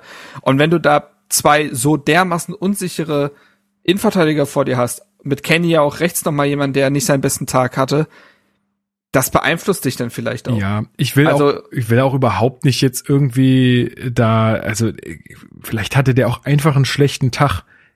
Passiert, ja. ja, kann wirklich einfach passieren. Vielleicht sagen wir im nächsten Spiel oder nach dem Derby, ist es alles wieder ganz anders. Also es war jetzt ein Spiel. Wir müssen sagen, er sah nicht ganz, ganz souverän aus. Haken dran und äh, ja, müssen, müssen wir weitersehen. Aber also ich würde jetzt auch noch keinen Stab über ihn brechen oder so. Es ist, äh, glaube, so, man kann auch mal einen schlichten Tag haben. Es war nur so diese, ja, weil ja generell diese Parallelen so vor, zu vor zwei Jahren zu erkennen waren, einfach ähm, ja, ja. So Flashbacks. Genauso wie damals war ja Labadia da, der dann anfangen sollte, offensiveren Fußball spielen zu lassen und das Ganze umzustellen. Und das war ja auch dieses verrückte 5-4. Ja, alles und, gut. Ich, ja. äh, also ich verstehe ja eure Punkte da auch, aber äh, wie gesagt, ich will jetzt einfach nur mal ein bisschen sagen, hey, den, den sehen wir jetzt irgendwie das dritte Mal im Tor bei uns. Äh, die Relegation war herausragend. Ähm, jetzt ähm, machen wir nach einem Spiel keine große Welle, um, um das Thema zumindest nicht. Aber wir müssen es zumindest erwähnen. Interessanter fand ich in der Phase tatsächlich, dass man gemerkt hat, dass äh, Plattenhardt so langsam die Puste ausgegangen ist. Und dann kommen wir nochmal zu dem Punkt, den ich vor dem Spiel meinte, dass wir da dann die Alternativen nicht mehr haben, wenn ein Mittelstädt uns verlassen sollte. Ja, wer ist denn, wer ist denn sonst noch Alternative auf der Position? Na, Björkan? Äh, Björkan meine ich. Ähm, wenn, aber der war auch nicht dabei. Ja. Genau. Und in dem sehe ich auch nicht einen 1 zu 1 Ersatz. Und insofern haben wir dann da ein bisschen Probleme, ne? Und von Mittel, äh, von Mittelstadt, von Plattenhardt kam einfach nichts mehr nach vorne, keine Entlastung mehr und der war auch wieder so sehr mit sich selbst beschäftigt dann ja. gegen Ende. Ja, war irgendwie so der erste Prüfstein für ihn als Kapitän, ne? Und irgendwie, ja. man will ihm da nicht zu nahe treten oder jetzt da auch überbewerten, aber es war jetzt noch nicht so, dass man seine Präsenz ordentlich gespürt hätte. Aber nee. das hat er ja auch schon gesagt, dass er nicht derjenige ist, der rumschreit und dass er sich jetzt fürs Kapitänsamt auch nicht dahingehend verstellen will. Das mag sein aber es braucht eine Präsenz irgendwie. Also ob es mit dem Schiedsrichter diskutieren ist, ob mal, ob es einem Kollegen aufhelfen ist oder irgendwas, wie Puma sagt, er hatte irgendwie sehr viel mit sich selber zu tun, hat das Gefühl. Ähm, aber um in der Chronologie vielleicht weiterzumachen, in der 83. kommt dann Jovetic für Selke. Mhm. Das hat mir irgendwie auch Hoffnung gemacht, weil Selke zu dem Zeitpunkt nur noch in der Luft hing, weil mhm. ne, Hertha da auch einfach offensiv nicht mehr diese Momente für ihn kreieren konnte. Und Jovetic ja jemand ist, der Der lässt sich mal tief fallen, der, ja. der kann eine Kombination spielen, der hat die Ruhe weg vor allem so, also die, der hat alles gesehen in seiner Karriere, das juckt den da nicht, die Stimmung. Ja. Der spielt einfach sein Spiel und der muss, und ich muss auch wirklich sagen, dafür, dass er auch gesamte Vorbereitung gefühlt nicht mitmachen konnte und so weiter, hatte der in seinen, ja, ja, dann doch knapp 30 Minuten richtig ähm, Einfluss auf ja, der ist einfach immer noch mal jemand, der macht noch mal was Unerwartetes, so was du mit was du nicht planen kannst oder was du auch vorher nicht irgendwie einstudierst, sondern der der macht halt einfach dann Dinge und das haben wir ja, ja dann auch noch gesehen später. Ne? Hm? Ja, eh, genau. Der schwebt so über den Dingen, ja. Ja, aber dann, also passieren tut da nicht mehr viel dann irgendwie im Laufe des Spiels und dann geht's in die Verlängerung. Ähm, ja, und dann wird's ein Kaltstart. 91. Minute ja. ähm, trifft dann äh, schon mehrmals angesprochener Ferrei zum äh, 2 zu 3 aus unserer Sicht und auch da sieht Kempf leider nicht ey. gut aus. Aber schon also vorher das, das Mittelfeld, also, ey. Also genau, das fängt ja auch schon wieder vorher an. Also zum einen muss man sagen, leider so ein etwas typischer Dodi dann doch wieder, obwohl man ihn ja rein offensiv wirklich loben musste. Und er hat auch einmal so einen echt tollen Lauf mit nach hinten gemacht und abgegrätscht. Da dachte man schon, jetzt, jetzt ist alles drin. Aber es muss ja dann doch ein bisschen was, ein bisschen Beständigkeit braucht man ja. Und er muss da Ferrei auf jeden Fall faulen. Er hatte noch kein Gelb, er kann sich die gelbe Karte als taktisches Foul abholen, aber ist an ihm dran und lässt ihn einfach los. Und dann ja. wird auch nicht zurückgesprintet, sondern zurückgetrabt. Ja. ja. Das so. Vor allen Dingen, und das hätte noch ja. einen Einfluss haben können.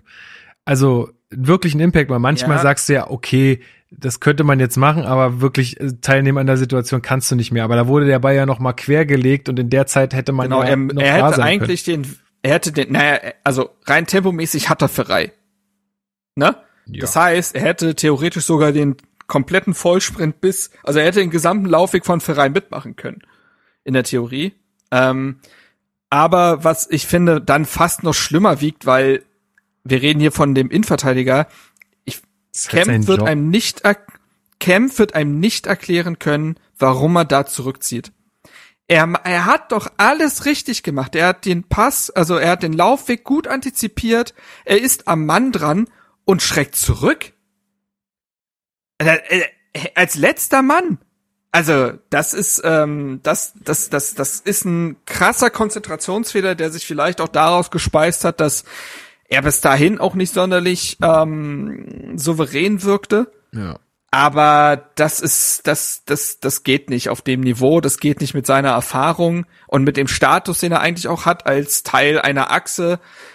Das geht nicht. Ja, bitte. Ähm, Michael hat uns eine Mail geschrieben, in der ähm, auch nochmal, also er hat gemeint, ey, ihr habt doch Kämpfe in die Innenverteidigung gestellt. Was sagt er denn jetzt so unter dem Motto? Ja, hat er einen Punkt. Hat er einen Punkt. Aber das war der Kampf aus der späten Baggerzeit, ne? Da hat ja alles, da sah es ja gut aus. Ja, Tatsache. Ähm, Zumal, was war die Konkurrenz? Ein Torunariga, ja, der eben. nicht mehr da war und ein Dardai, der eine Saison zum Vergessen hatte da wird's dann auch, auch dünner, ne? Ja, leider ja. Aber ja, also Gechter, ne? Aber, aber wie seht ihr das ja, aber, jetzt? Ja. Also ich meine, das war wirklich einfach furchtbar. Also das ganze Spiel war nicht gut von ihm und wir kommen noch zu dem Elfmeter. Ähm, kann man da auch mal als Trainer sagen, ey, so, das muss, sowas muss auch mal Konsequenzen haben, vor allen Dingen, wenn du da zwei junge, hungrige Innenverteidiger dahinter hast? Ah. Oh, ich glaube, Trainer denken nicht so. Ich also weiß. Du hast, du hast halt Kempf immer in der A11 gehabt quasi bei den Testspielen und so weiter. Er ist Teil der Achse. Ähm, und das Problem ist die Fallhöhe. Wenn du jetzt Kempf nach einem Spiel so verdammst, das ist ein herber Schlag für einen Spieler. Ja, so ja. fürs Selbstvertrauen und so weiter. Und dann sogar die Alternative dann im Derby mit Martin da, der nicht performen sollte. Dann hast du dir eine Baustelle aufgemacht, die schwer zu schließen ist. Und daher halten Trainer, und das kann ich dementsprechend auch verstehen, eher daran fest zu sagen, ich, ich, ich schütze den Jungen, ich baue den auf und das wird wieder. Ja, sehe ich tatsächlich ähnlich, obwohl mich das wirklich komplett geärgert hat, diese Leistung. Aber ich hoffe, ich hoffe einfach sehr, dass es sich eher so gestaltet, dass Kempf jetzt, dass das für, für ihn wirklich ein Warnschuss war äh, weil so kann kann er das nicht mehr machen. Also das ist ja leider auch so ein bisschen Politik, ne? Und Bobic hat Kempf geholt und setzt viel auf ihn. Und ich glaube, dass ein Trainer sowas auch irgendwo im Hinterkopf hat. Ja, aber da muss der mit Leistung vorangehen, weil das war wirklich, also das, sorry, das war aber nichts, das war, nein, gar nichts. Das ist also, und das müssen wir ja immer im Hinter Hinterkopf haben, wenn wir jetzt hier über dieses Spiel sprechen. Braunschweig hatte bisher kein Tor geschossen. Die sind äh, offensiv, das hat uns ja auch Anna letzte Woche gesagt, die sind auf der Suche nach einem Stürmer, die sind offensiv eigentlich ziemlich aufgeschmissen und machen gegen uns, und wir haben ja noch nicht alles besprochen, aber vier Buden so. Also das ist schon einigermaßen krass und da muss man einfach die äh, Abwehr in die Verantwortung nehmen. So, das kann man nicht, ja. also weil ich, ja, auch Luke Bacchio sieht da sicherlich nicht gut aus, aber das ist sein Job, das dann zu verhindern als Innenverteidiger. Und da kann man nicht sagen, ja, ja, aber die vorher haben ja die Fehler gemacht. Ja, und er hat ja auch noch kein Gelb. Im Gegensatz glaube, es zu gelb. Toussaint, ne? Also das ist die einzige Geschichte, dass er fürchtet, vielleicht die rote zu bekommen. Ja, das wäre rot gewesen. Wenn er da nicht den Ball trifft, dann kriegt er rot. Aber ja, aber er kann ja auch den Ball treffen, oder? Ich glaube schon, ja, ja. ja, ja. Also ich gucke mir das jetzt gerade noch mal an. Ich gucke auch gerade noch mal. Also, ja, aber er hat, er hat ihn doch fast. Der kann, ja, deswegen ist das ja so eigenartig, die Entscheidung zu treffen, dann zurückzuziehen. Ähm, ja, aber zurückziehen, tut er ja gar nicht so richtig. Er geht ja schon naja, hin, doch schon. Aber, aber nicht so richtig naja, konsequent halt. Also weißt du, er hat, er hat sich, glaube ich, ja. zu lange Gedanken gemacht, äh, grätsch ich da jetzt wirklich rein oder halte ich nur den Fuß rein? So, und ja. dann wurde es so eine halbgare Sache irgendwie. Ja, ja, ach, schwierig. Ähm, naja, auf jeden Fall steht's dann halt 3 zu 2, Nackenschlag direkt. Ja. Ähm, aber das, das kann man ja wirklich, also was mich äh, dann wiederum stört oder was irritiert hat, waren so Kommentare wie leblos.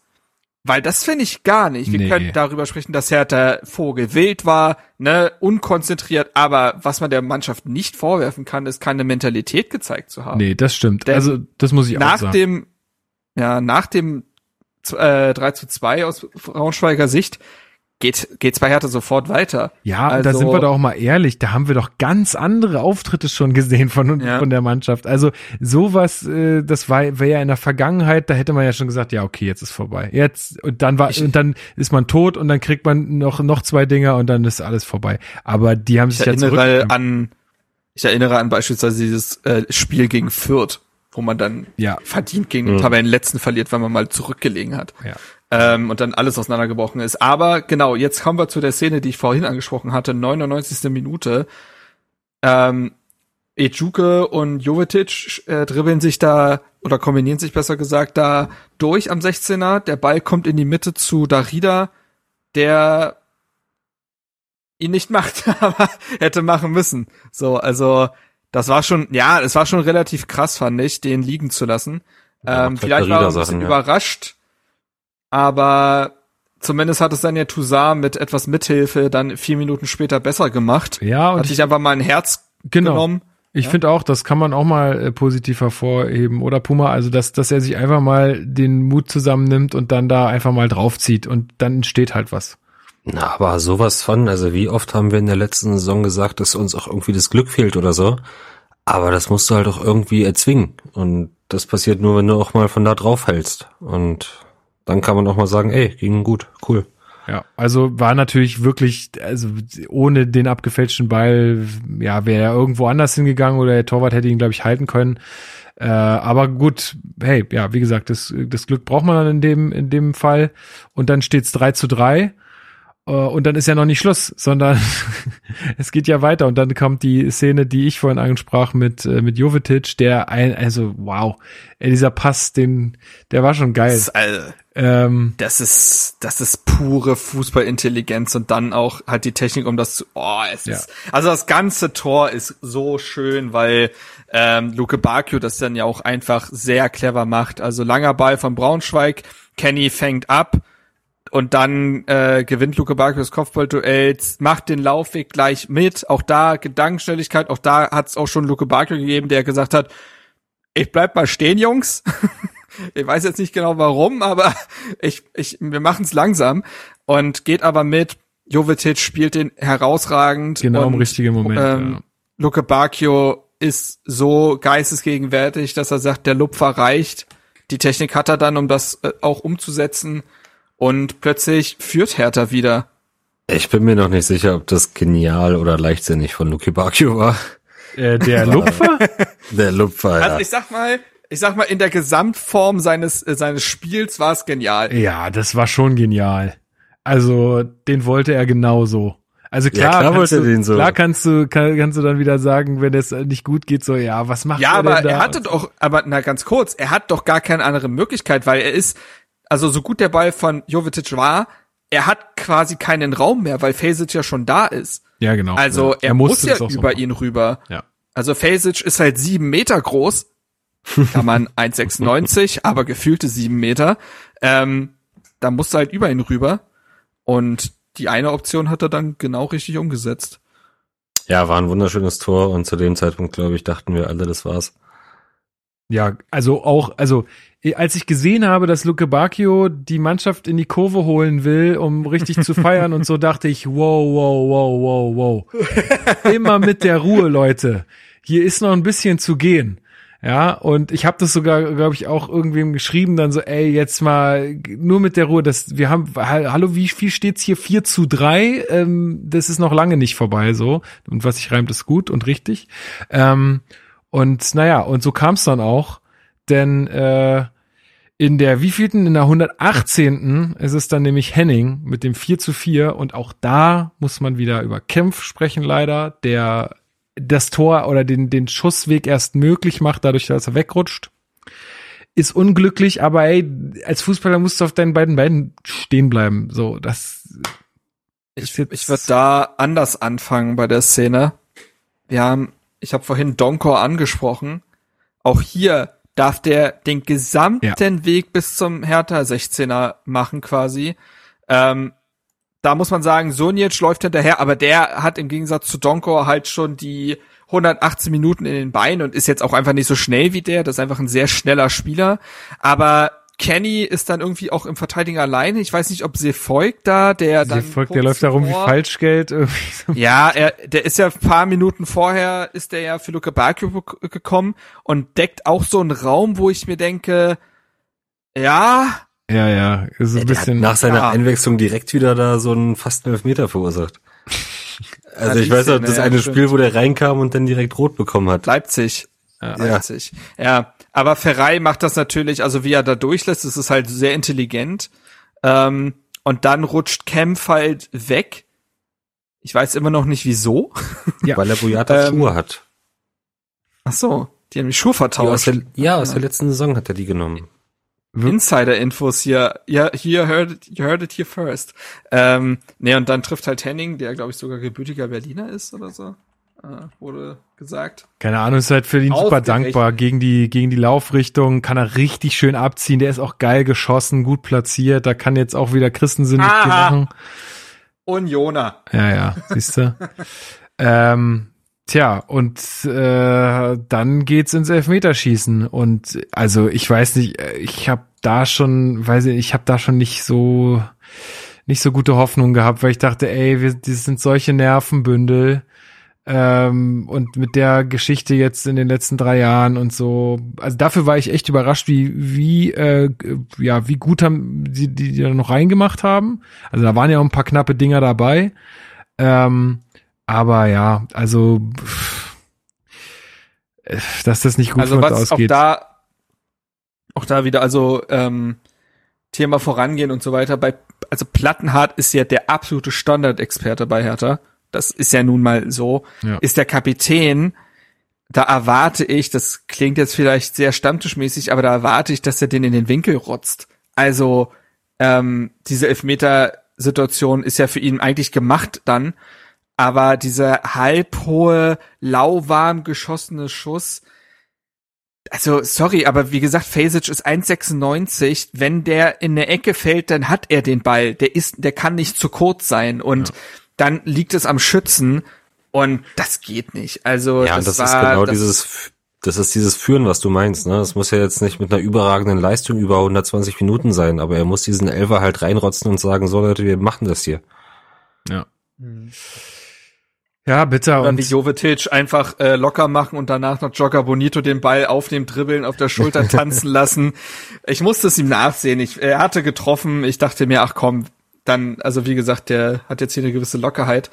Ähm, ansonsten waren ja eigentlich auch alle Elfmeter nicht schlecht geschossen. Also wenn sie nicht doll waren, waren sie zumindest sehr platziert. Der ja. von Kenny, da war Fazic dran, aber ähm, auch der von Ijuke beispielsweise. Der war krass. Der war, der war so ganz cool. komischer Anlauf, oder? Also mhm. So, so steif irgendwie, ja. so ganz seltsam, ja. Also sah es mal komisch aus.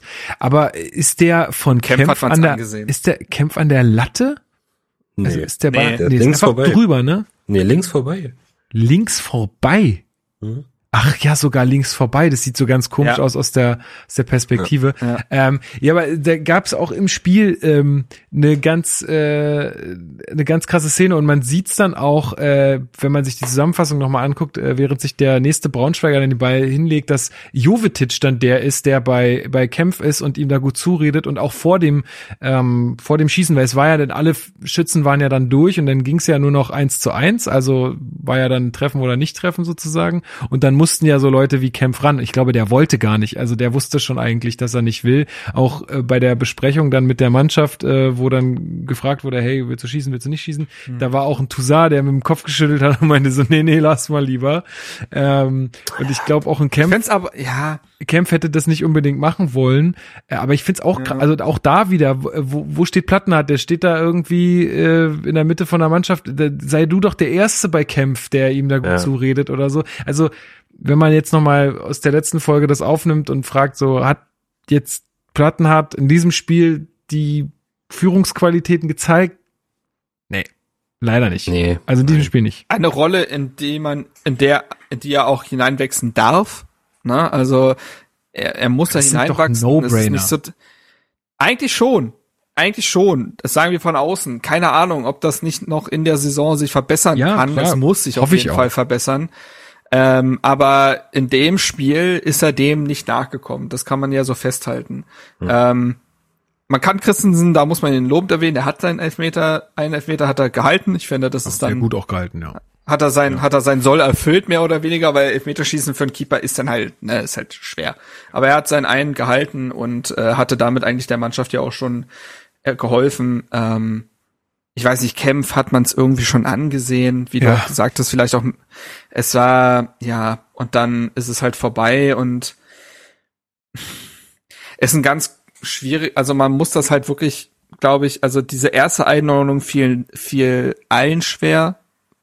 Alle waren, glaube ich, sehr fatalistisch in dem Moment, so von wegen, ja, typisch Hertha, naja, das war ja klar und also, wie scheiße ist denn das schon wieder? also ich glaube, stell dir mal vor, wir hätten diese drei Jahre, die zurückliegenden drei Jahre nicht gehabt und du hast so ein Spiel in der ersten Pokalrunde, ja? Also wenn man die sich mal gedanklich äh, mm, wegnimmt, mm, mm. Dann würde man sagen, krasses Spiel, mega gut zurückgekommen, ja, irgendwie Kaltstart, äh, die Braunschweiger sind schon in der Saison, am Ende Pech gehabt, fertig. So.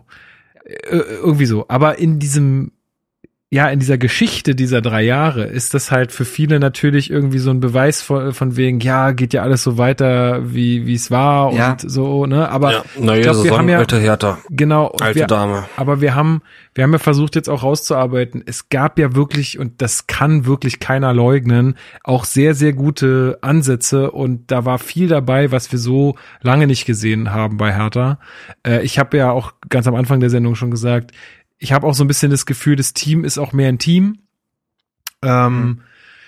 Was ich auch, äh, oder was, was wir auch nochmal ansprechen sollten, ist, äh, der Capo war anscheinend auch dann nochmal bei der Mannschaft nach dem Spiel, also der, äh, der Vorsänger aus der Kurve und hat auch jetzt nochmal vor dem Derby äh, den Spielern Mut zugesprochen. Also die Spieler haben auch alle danach gesagt, nee, da gab's jetzt irgendwie keine Meckerei und keiner wollte, dass wir irgendein Trikot ausziehen oder so, sondern es war einfach ein mutmachendes äh, anfeuern nochmal und das ist ja erstmal, also das finde ich auch cool, das finde ich eine gute Entwicklung, ja, dass ja. das, dass das so ist dann und ich glaube, so gab es ja heute auch schon auch von, von, von Steven auf Twitter und so auch ein bisschen den Aufruf und auch von mir und auch von äh, Marcel, der hat uns auch noch eine Mail geschrieben, das wollte ich noch sagen. Der hat auch geschrieben, ey, jetzt alles direkt wieder schwarz zu malen, es kann nicht der Weg sein. Ähm, er meint, also, was er, was er schreibt, ist, Neustart bedeutet auch Geduld, verzeihen können und dann weiter arbeiten. Und das finde ich tatsächlich auch. Also klar, das war jetzt mal wieder härter in a nutshell und Pokal in a nutshell, aber let's go. Ist jetzt halt so. Ähm, muss man, muss man einfach draus lernen und weitermachen. Ähm, klar, wenn das jetzt halt irgendwie fünf Spiele immer wieder dieselben Dinge sind, die scheiße laufen, dann kann man sich darüber mal unterhalten, aber noch nicht jetzt, noch nicht, wo der Kader noch nicht zu 100 Prozent steht, wo man jetzt das erste Saisonspiel hatte. Äh, die, die letzten halt drei Jahre lassen sich halt auch nicht einfach so abschütteln. Das geht nun mal nicht. Aber das finde ich dahingehend auch, ähm, auch in der Kommunika Kommunikation, ich finde, dass Sandro Schwarz eine gute Medienrunde hatte, wo er auch ja. gesagt hat, dass er das, dass es eine menschliche Reaktion ist, dass diese Niederlage von den Fans in der ersten Reaktion eben wieder so aufgefasst wird, dieses typisch härter und äh, dass da erstmal sehr viel negative Emotionen mit hochkommen. Ähm, er hat aber eben auch gesagt, und dieser Satz ähm, nützt ihm natürlich selber auch, aber ich finde ihn trotzdem nimmt es ihm nichts am Wahrheitsgehalt. Es ist die große Kunst, sich nicht nur von dem Ergebnis blenden zu lassen. Also dieses, diese Partie, wir haben negative Punkte herausgearbeitet, ne, Thema Effizienz, äh, Rückwärtsbewegung, ähm, dann auch mal ein Spiel beruhigen, ähm, individuelle Patzer abschalten.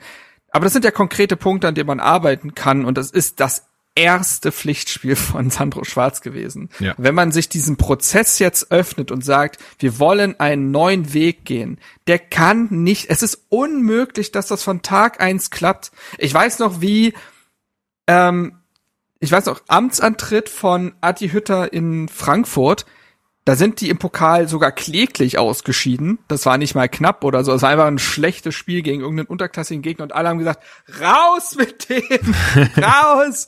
Und am Ende wissen wir alle, wie Frankfurt dann auch unter Adi Hütter gespielt hat. Das muss kein 1 zu 1 Vergleich sein, dass Hertha demnächst Champions League spielt. Das ist gar nicht der Punkt. Aber du kannst nicht von diesem einen Pokalspiel jetzt und diese Partie findet immer auch in, in, einem komischen Umfeld statt. Also dieser Satzpokal hat seine eigenen Gesetze, der stimmt schon. Ja. Ähm, du kannst dann nicht perspektivisch irgendwas prognostizieren, wie jetzt auch die Saison laufen wird. Das ist einfach Hanebüchen. Ich kann verstehen, dass man enttäuscht ist. Ich kann verstehen, dass das alte Wunden aufreißt der letzten Jahre, die noch gar nicht richtig verheilt sind, sondern eher, dass man da sogar noch Salz reinstreut in die offenen. Aber das Trainerteam, was jetzt am Werk ist und einige neue Spieler, die am Werk sind, können nichts dafür, was in den letzten Jahren passiert ist. Und jetzt gilt es halt nach vorne zu schauen und das Positive herauszuarbeiten, aber auch das Negative zu analysieren. Aber Sandro Schwarz ist ja kein gute Laune-Clown, der weiß das. Und der hat ja auch gesagt, dass man so ziemlich alles in dieser Partie hatte und auch das Negative analysieren wird. Und dass es daran gilt zu arbeiten. Aber diese Mannschaft ist in ihren also in ihrer Formation neu, in ihrer Zusammenstellung, in ihren taktischen Abläufen. Es kann noch nicht alles sitzen. Ja, und ich finde, wir haben jetzt schon mehr positive Dinge gesehen, als ich mir fast schon äh, erhofft hatte. Ja, ist einfach un eine unfertige Mannschaft in allen, in, in allen Bereichen. Äh, und das muss jetzt halt einfach noch fertig werden. So, und das braucht halt noch ein bisschen Zeit. Und da sind auch wir Fans gefordert. Äh, ich hatte ja auch ein paar Gespräche jetzt äh, dann auf, auf, auf Fanfest und so. Und da sind auch wir Fans gefordert, nicht direkt wieder ähm, eine Stimmung zu machen, weil das, da müsst ihr euch auch, also selbst wenn ihr euch im, im, im Internet bewegt, egal ob in irgendwelchen Foren, ob auf Facebook oder Twitter oder Instagram, egal, das ist ja alles öffentlich letztendlich oder vieles davon. Ähm, und das, also ich höre ja auch Podcasts oder lese ja auch Zeitungen und immer mehr wird auch einfach die Stimmung in diesen sozialen Medien von, äh, von dann so Zeitungen oder Medienhäusern aufgenommen und dann wird natürlich auch entsprechend berichtet. So, aber wenn jetzt die Medien merken, ey, da ist, die bleiben alle noch auf dem Boden, wissen, was die Stunde geschlagen hat, dann wird, dann entsteht diese Dynamik vielleicht auch gar nicht. Ja, also deswegen kann ich nur appellieren, versuchen wir alle so ein bisschen noch den Ball flach zu halten uh, und uns jetzt nicht uh, gleich wieder alle zu zerfleischen, uh, wenn es jetzt vielleicht im Derby auch noch nicht funktioniert oder so. Ähm, das, also da können wir halt auch viel tun. Puma, du wolltest noch was sagen, sorry.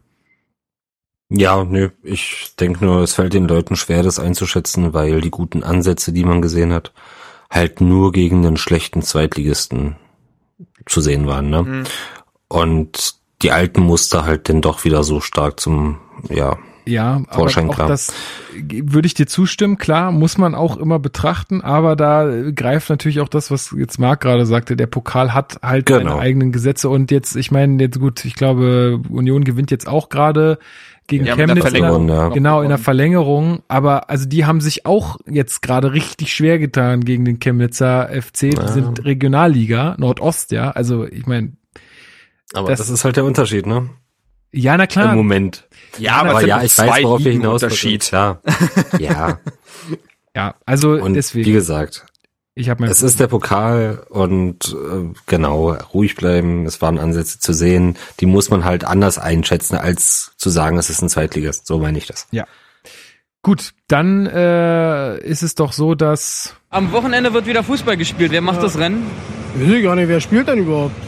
Tja, wenn du das nicht weißt, mein Lieber. Ähm, es steht nämlich das äh, erste Bundesligaspiel an und das ist gleich das Berlin Derby äh, in der alten Försterei im Wald. Ähm, spielt Hertha BSC.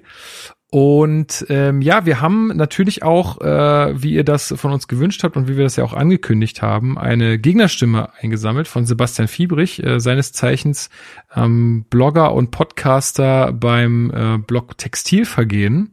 Äh, jetzt noch mal kurz die Frage in die Runde: Wollen wir ihn äh, jetzt direkt hören oder wollen wir es äh, später machen? Nee, wir machen es jetzt direkt, oder? Genau. Und ja, dann greifen dann wir so ein bisschen. Kann man ja dann eben aufgreifen. Ja, wunderbar. Dann hört ihr jetzt Sebastian Fiebrich. Viel Spaß. Hallo, hier ist Sebastian vom Textilvergehen. Ihr wollt vor dem ersten Bundesligaspieltag gegen Hertha, also in dem Fall für euch gegen Union, wissen, worauf ihr euch einstellen könnt. Das ist eine total super Frage, weil ich jetzt hier die Aufnahme mache, bevor Union das erste Pokalspiel oder das überhaupt das erste Pflichtspiel spielt in dieser Saison, nämlich am Montagabend beim Chemnitzer FC, vierte Liga. Ihr wisst, da kann man nur verlieren. Aber ich weiß halt noch gar nicht, ob Union dort gewinnt, verliert, was auch immer dort passieren wird, wie die Mannschaft auftreten wird. Aber so ein bisschen Eindruck kann ich schon geben.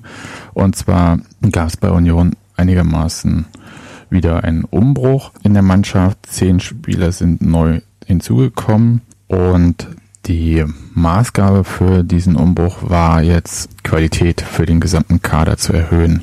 Das heißt, es geht wirklich darum, jetzt da einen etablierten Bundesliga-Kader aufzustellen und dem Namen nach und dem Versprechen nach dürfte das auch gelungen sein. Aber, wie ich ja vorhin schon gesagt habe, erste Pflichtspiel noch nicht gespielt. Wir wissen es auch noch nicht. Was vielleicht das Interessanteste ist oder was viele, glaube ich, auch ähm, medial wahrgenommen haben, ist, dass Union den Torjäger der vergangenen Saison, Taiwo Avonici, äh, verloren hat. Verloren ist vielleicht jetzt falsch gesagt, sondern verkauft.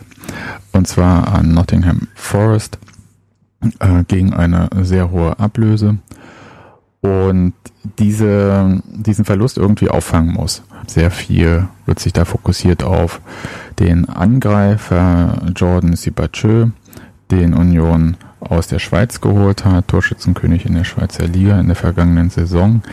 Ich weiß gar nicht, ob man sich da jetzt so wahnsinnig darauf fokussieren muss, weil Sibachö so sicher ein paar andere Qualitäten hat als Avonici. Deswegen ist dann immer interessanter, sich das Gesamtzusammenspiel im Angriff dann anzuschauen.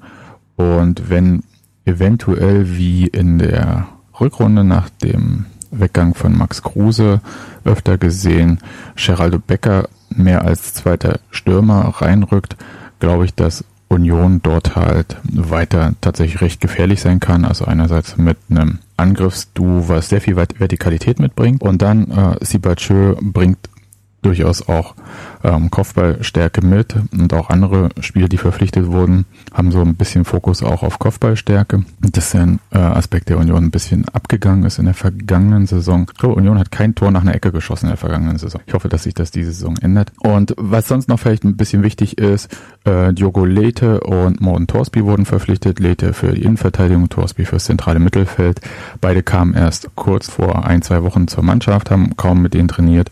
Ich denke, für die Starter wird es bei denen deutlich zu früh sein, weil die ein bisschen Vorbereitung machen müssen und auch die Prinzipien von Urs Fischer verinnerlichen sollten. Die sind höchstens was für die Bank, wenn überhaupt, erstmal. Und äh, auf der linken Position äh, Timo Puchac, äh, von dem eigentlich alle ausgegangen sind, äh, dass er den Verein wechseln wird, nachdem er schon äh, eine Halbserie in Trabzonspor gespielt hat und türkischer Meister geworden ist. Der wird wohl bleiben, was ein bisschen erstaunlich ist, weil er gerade in der Fünferkette als äh, Schienenspieler auf der linken Seite taktisch gar nicht so diszipliniert sich gezeigt hat. Bin ich gespannt, was die Trainer mit ihm da planen. In einem 4-4-2, glaube ich, ist er sicher besser aufgehoben. Ist auch eine Formation, die Union vielleicht wieder öfter spielen wird. Also insofern mal gucken. Und Torwart, die Nummer eins dürfte wohl äh, Frederik Renault sein. Ja, das war es im Prinzip, worauf ihr euch so ein bisschen einstellen könnt. Ihr merkt, so richtig viel kann ich euch nicht verraten. Union wird wie immer den Urs Fischer Fußball spielen, das heißt äh, aus einer sehr starken Kompaktheit versuchen, frühe Ballgewinne zu provozieren, beziehungsweise eine Vertikalität ins Spiel zu bringen und über schnelle Spieler nach vorne zu kommen. Dann viel Spaß im Derby. Hoffe ich für uns. Ciao. Vielen Dank, äh, Sebastian, an der Stelle. Äh, ganz großartig. Ähm, ich glaube, da habt ihr sehr kompakt. Also dafür, ähm, ja. Dafür, dass er gesagt hat, dass er uns gar nicht so viel sagen kann, hat er uns doch, glaube ich, viele Naja, gesagt. also zu also. dem, was wie jetzt Union wahrscheinlich spielen wird, ne? Also das, was er jetzt aber am Ende gesagt hat, das stimmt mich schon gar nicht, äh, gar nicht froh. Vertikalität und Schnelligkeit. Das ist jetzt naja, genau haben das. wir doch jetzt auch. Also ich fand, äh, das, ja, was er gerade als aber Fischer beschrieben hat, naja, hat Hertha doch auch mit Maulida und Luke Bacchio. Ja, richtig. Aber, Echuke. aber äh, gegen den Ball, äh, gegen den Ball vertikal ja, und ja. schnell ist da wenig. Also, das ist genau das Ding. Also wenn es um diese Umschaltmomente geht, wie sie jetzt ja auch Braunschweig ähm, provoziert hat, dann muss das so ziemlich genau der einzige Trainingsinhalt gewesen sein für Hertha in dieser äh, Woche, weil es da ja am meisten gehakt hat. Das ist also etwas, wo Union Hertha sehr gefährlich werden kann. Das kommt aber auch da wieder, es ist ein gesamtes Verteidigen. Also Hertha muss da auch wieder im Team, im Gegenpressing funktionieren, damit diese Momente gar nicht erst entstehen können, weil Union gar nicht kontrolliert einen Umschaltmoment initiieren kann. Das sind ja die Dinge, auf die es ankommt. Klar, es braucht dann auch eine gute Restverteidigung. Das hat jetzt gegen Braunschweig gar nicht geklappt, aber ich finde auch in der zweiten Halbzeit gegen Braunschweig hat man ja gesehen, dass es dann teilweise auch in der Etage vorne, weiter vorne gemangelt hat und plötzlich dann auch Braunschweig auf die letzte Kette zulaufen konnte. Das willst du ja nie. So. Und da wird's, glaube ich, das ganze Team angehen, das besser zu machen. Aber man hat jetzt ja eben diese Eindrücke aus dem Braunschweig-Spiel gewonnen. Das sind die ersten Pflichtspieleindrücke für das Trainerteam. Da kann man, glaube ich, so viel draus ziehen. Und jetzt gilt es halt, das dann besser zu machen. Ähm, ja, also ich, ich glaube Union, ja. Ne, ich habe vorhin die erste Halbzeit noch gesehen ähm, und muss sagen, das, was er jetzt ansprach von wegen Vertikalität, frühe Ballgewinne und so, das hat auch alles noch nicht so wahnsinnig gut funktioniert. Also auch Union befindet sich da, glaube ich, mit vor allen Dingen mit den vielen neuen Spielern noch in einem Stadium, wo auch noch nicht alles super ineinander ja. greift. Also das kann man vielleicht noch ausnutzen ne, in dem Moment. Till Oppermann hatte auch getwittert, äh, zum Glück geht die Bundesliga erst in fünf Tagen los. Genau. Unioner. Ja. Ähm, ich wollte nämlich gerade sagen, ich glaube, Union erwischt man die bei jetzt als später, wenn sich dann auch die Neuzugänge, die ja Schlüsselspieler ersetzen müssen, ähm, dann auch greifen. Ja. Also jetzt weiß Union aktuell auch nicht so genau, wo sie stehen. Ähm, das kann schon dazu führen, dass Hertha da ebenbürtiger ist als vielleicht in einem späteren Saisonverlauf. Ja, Puma, was wünschst du dir von dem Spiel kommenden Samstag? Ja, ich würde ungern in Schwarz Haut stecken jetzt, weil ja, also es ist halt komisch, dass man immer noch in so einer Rollenverteilung ist, dass man als Hertha-Fan eigentlich nur verlieren kann, ne? So ein bisschen. Wir würden uns zwar riesig mhm. freuen, wenn wir mal wieder gewinnen, aber irgendwie die Favoritenrolle hat Union so gesehen noch nicht komplett übernommen. Ähm, also sportlich, wenn man sie, also sportlich auf alle Fälle, klar. Aber es ist halt immer noch so, wenn die verlieren, dann ist es denen gefühlt egal. Ja, so ein bisschen, ne? ja, also irgendwie, ne, weil die letzten drei Jahre waren halt wie sie waren und da ändert so ein Sieg jetzt auch nichts. Ähm, und ja, total schwer, worauf man sich da einstellen kann. Ich wünsche mir einfach, dass wir uns da nicht ähm, den Schneid abkaufen lassen, dass wir dagegen halten und ähm, am Ende am besten noch was holen.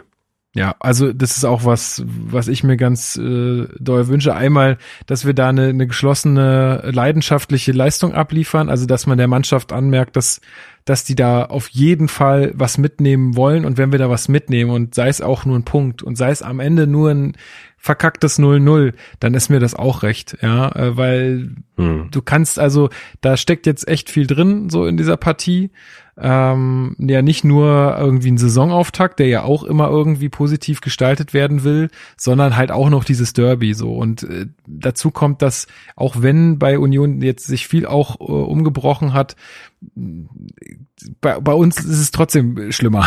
so. Und deswegen äh, wäre ich da sehr zufrieden, wenn man der Mannschaft einfach anmerkt, sie weiß, äh, was die Stunde geschlagen hat, sie weiß, worum es geht, sie zeigt weiterhin diese offensiven Ansätze, die wir jetzt gesehen haben gegen mhm. Braunschweig, ähm, versucht äh, besser zu verteidigen und dann ähm, gucken wir, was bei rumkommt. Ähm, aber ja, also ich, ich glaube auch noch dran, dass man da auf jeden Fall punkten kann. Zumindest jetzt, so wie Marc meinte, ja.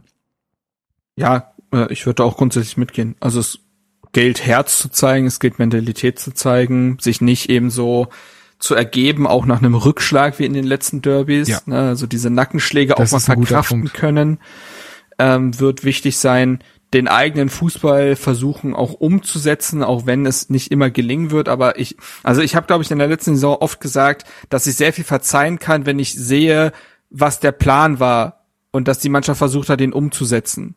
Ja. Und daran muss ich mich auch selber ein bisschen messen lassen. Und wenn die Mannschaft das jetzt umsetzt, dann ist mir das recht in dem Prozess, der jetzt eben erst angestoßen wurde. Aber klar, ein Punkt zum Saisonbeginn wäre schon auch einfach, glaube ich, als erstes Erfolgserlebnis wichtig, weil dieser, also die Idee, die Schwarz hat, steht ja so diametral dem gegenüber, was Hertha in den letzten Jahren gespielt hat, dass es sehr viel Mut braucht und das wird auch nur gefestigt durch äh, zum einen Erfahrung, aber auch durch Erfolgserlebnisse. Und je früher man diese Erfolgserlebnisse hat, desto schneller festigt sich diese Idee, weil die Spieler überzeugter davon sind, sie umzusetzen. Und gegen Union einen Punkt zu holen, wäre in Perspektive der darauffolgenden Partien nicht unwichtig, denn du spielst danach zu Hause gegen Frankfurt, du spielst dann gegen Gladbach, dann gegen Dortmund.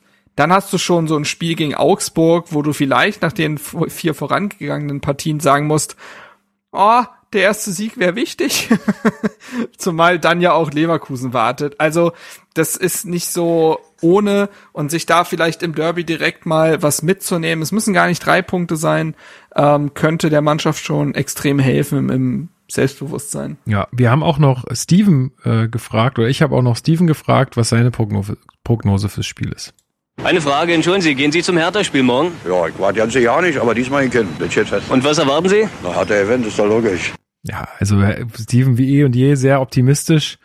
Ähm, so eine leicht rauchige Stimme vom letzten Abend. Das kommt, da, der war doch bei der Formel 1, da hat er ein bisschen viel äh, bisschen, Mot bisschen viel Motorstaub da genau, genommen. Genau.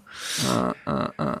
Ja, nee, aber ja, ich finde ähm, ja, müssen wir, müssen wir gucken, müssen wir abwarten. Ähm, an alle herzlichen Glückwunsch, die eine Karte gewonnen haben oder die eine Ticket-Option sozusagen gewonnen haben. Äh, wurde ja heute ausgelost. Ich hatte leider kein Glück, ähm, aber an alle, die hingehen, äh, supportet ordentlich, äh, gibt alles. Ähm, und ähm, ja, auch, auch da wenn es dann doch in den Rückstand geht, dann nicht gleich verzagen, sondern weitermachen, weil ich glaube, auch sowas kriegt eine Mannschaft dann auf dem Platz mit ähm, wenn die Fans weiter mitgehen ähm, und dann nicht äh, gleich direkt still werden oder pfeifen oder buhen, ähm, dann kann es auch nochmal einen Push geben. Gut, ich glaube, damit sind wir am Ende angekommen, oder? Puma, wie sieht's aus? Hast du noch ein Thema, was wir ansprechen müssen? Nee. Nee. ich habe gerade gelesen, Bremen gewinnt gegen Cottbus. Cottbus, Eigen, ja. Eigentor Pieplitzer. Ein, gew ein gewisser Mitchell Weiser hat getroffen. Stark.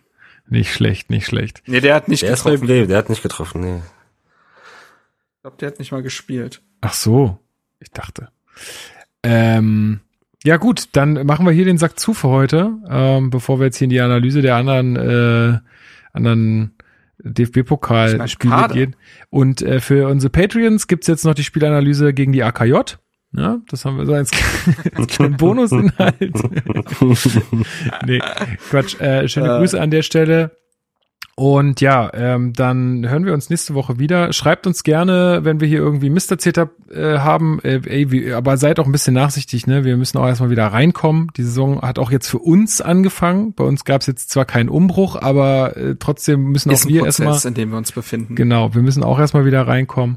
Äh, und ja, ich freue mich aber auf äh, die neue Saison jetzt, auch wenn es jetzt äh, turbulent schon losgeht. Aber gut, wir sind Kummer gewohnt. Ja, das kann man ja vielleicht auch ein bisschen zum Mantra machen, dass man jetzt mittlerweile ja mal in Übung sein müsste, mit Rückschlägen auch gut umzugehen. Ähm, und ich äh, bin guter Dinge, dass wir das alle zusammen schaffen. Ansonsten, ja, genau, nochmal der Hinweis auf unser Discord, da geht extrem viel ab. Ich bin echt, ich Asche auf mein Haupt, ich bin da viel zu selten äh, richtig unterwegs, aber Ah. wenn ich so am Rand äh, mitkriege, was da alles stattfindet, das ist ganz großartig.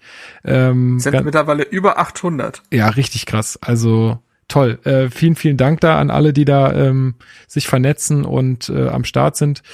Genau. Und ansonsten, wie gesagt, wir haben immer ein offenes Ohr. Mail at herterbase.de.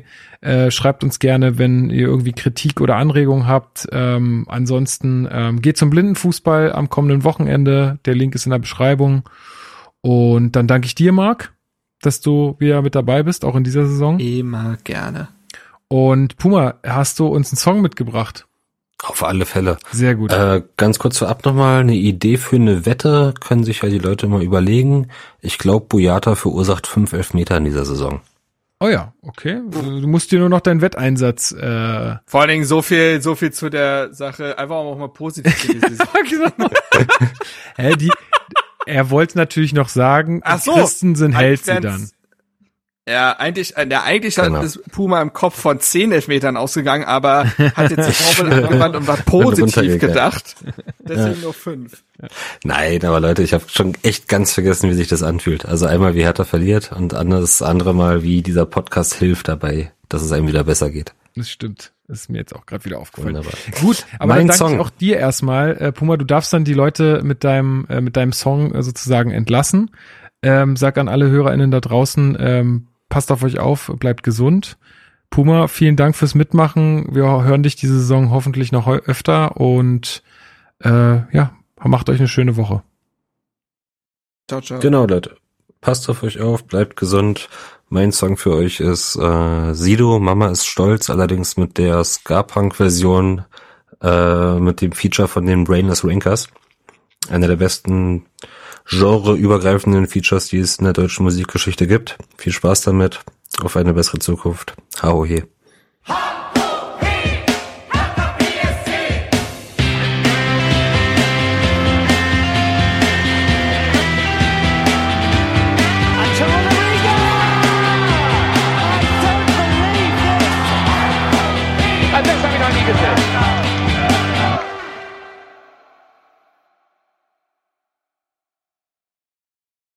Schatz, ich bin neu verliebt. Was?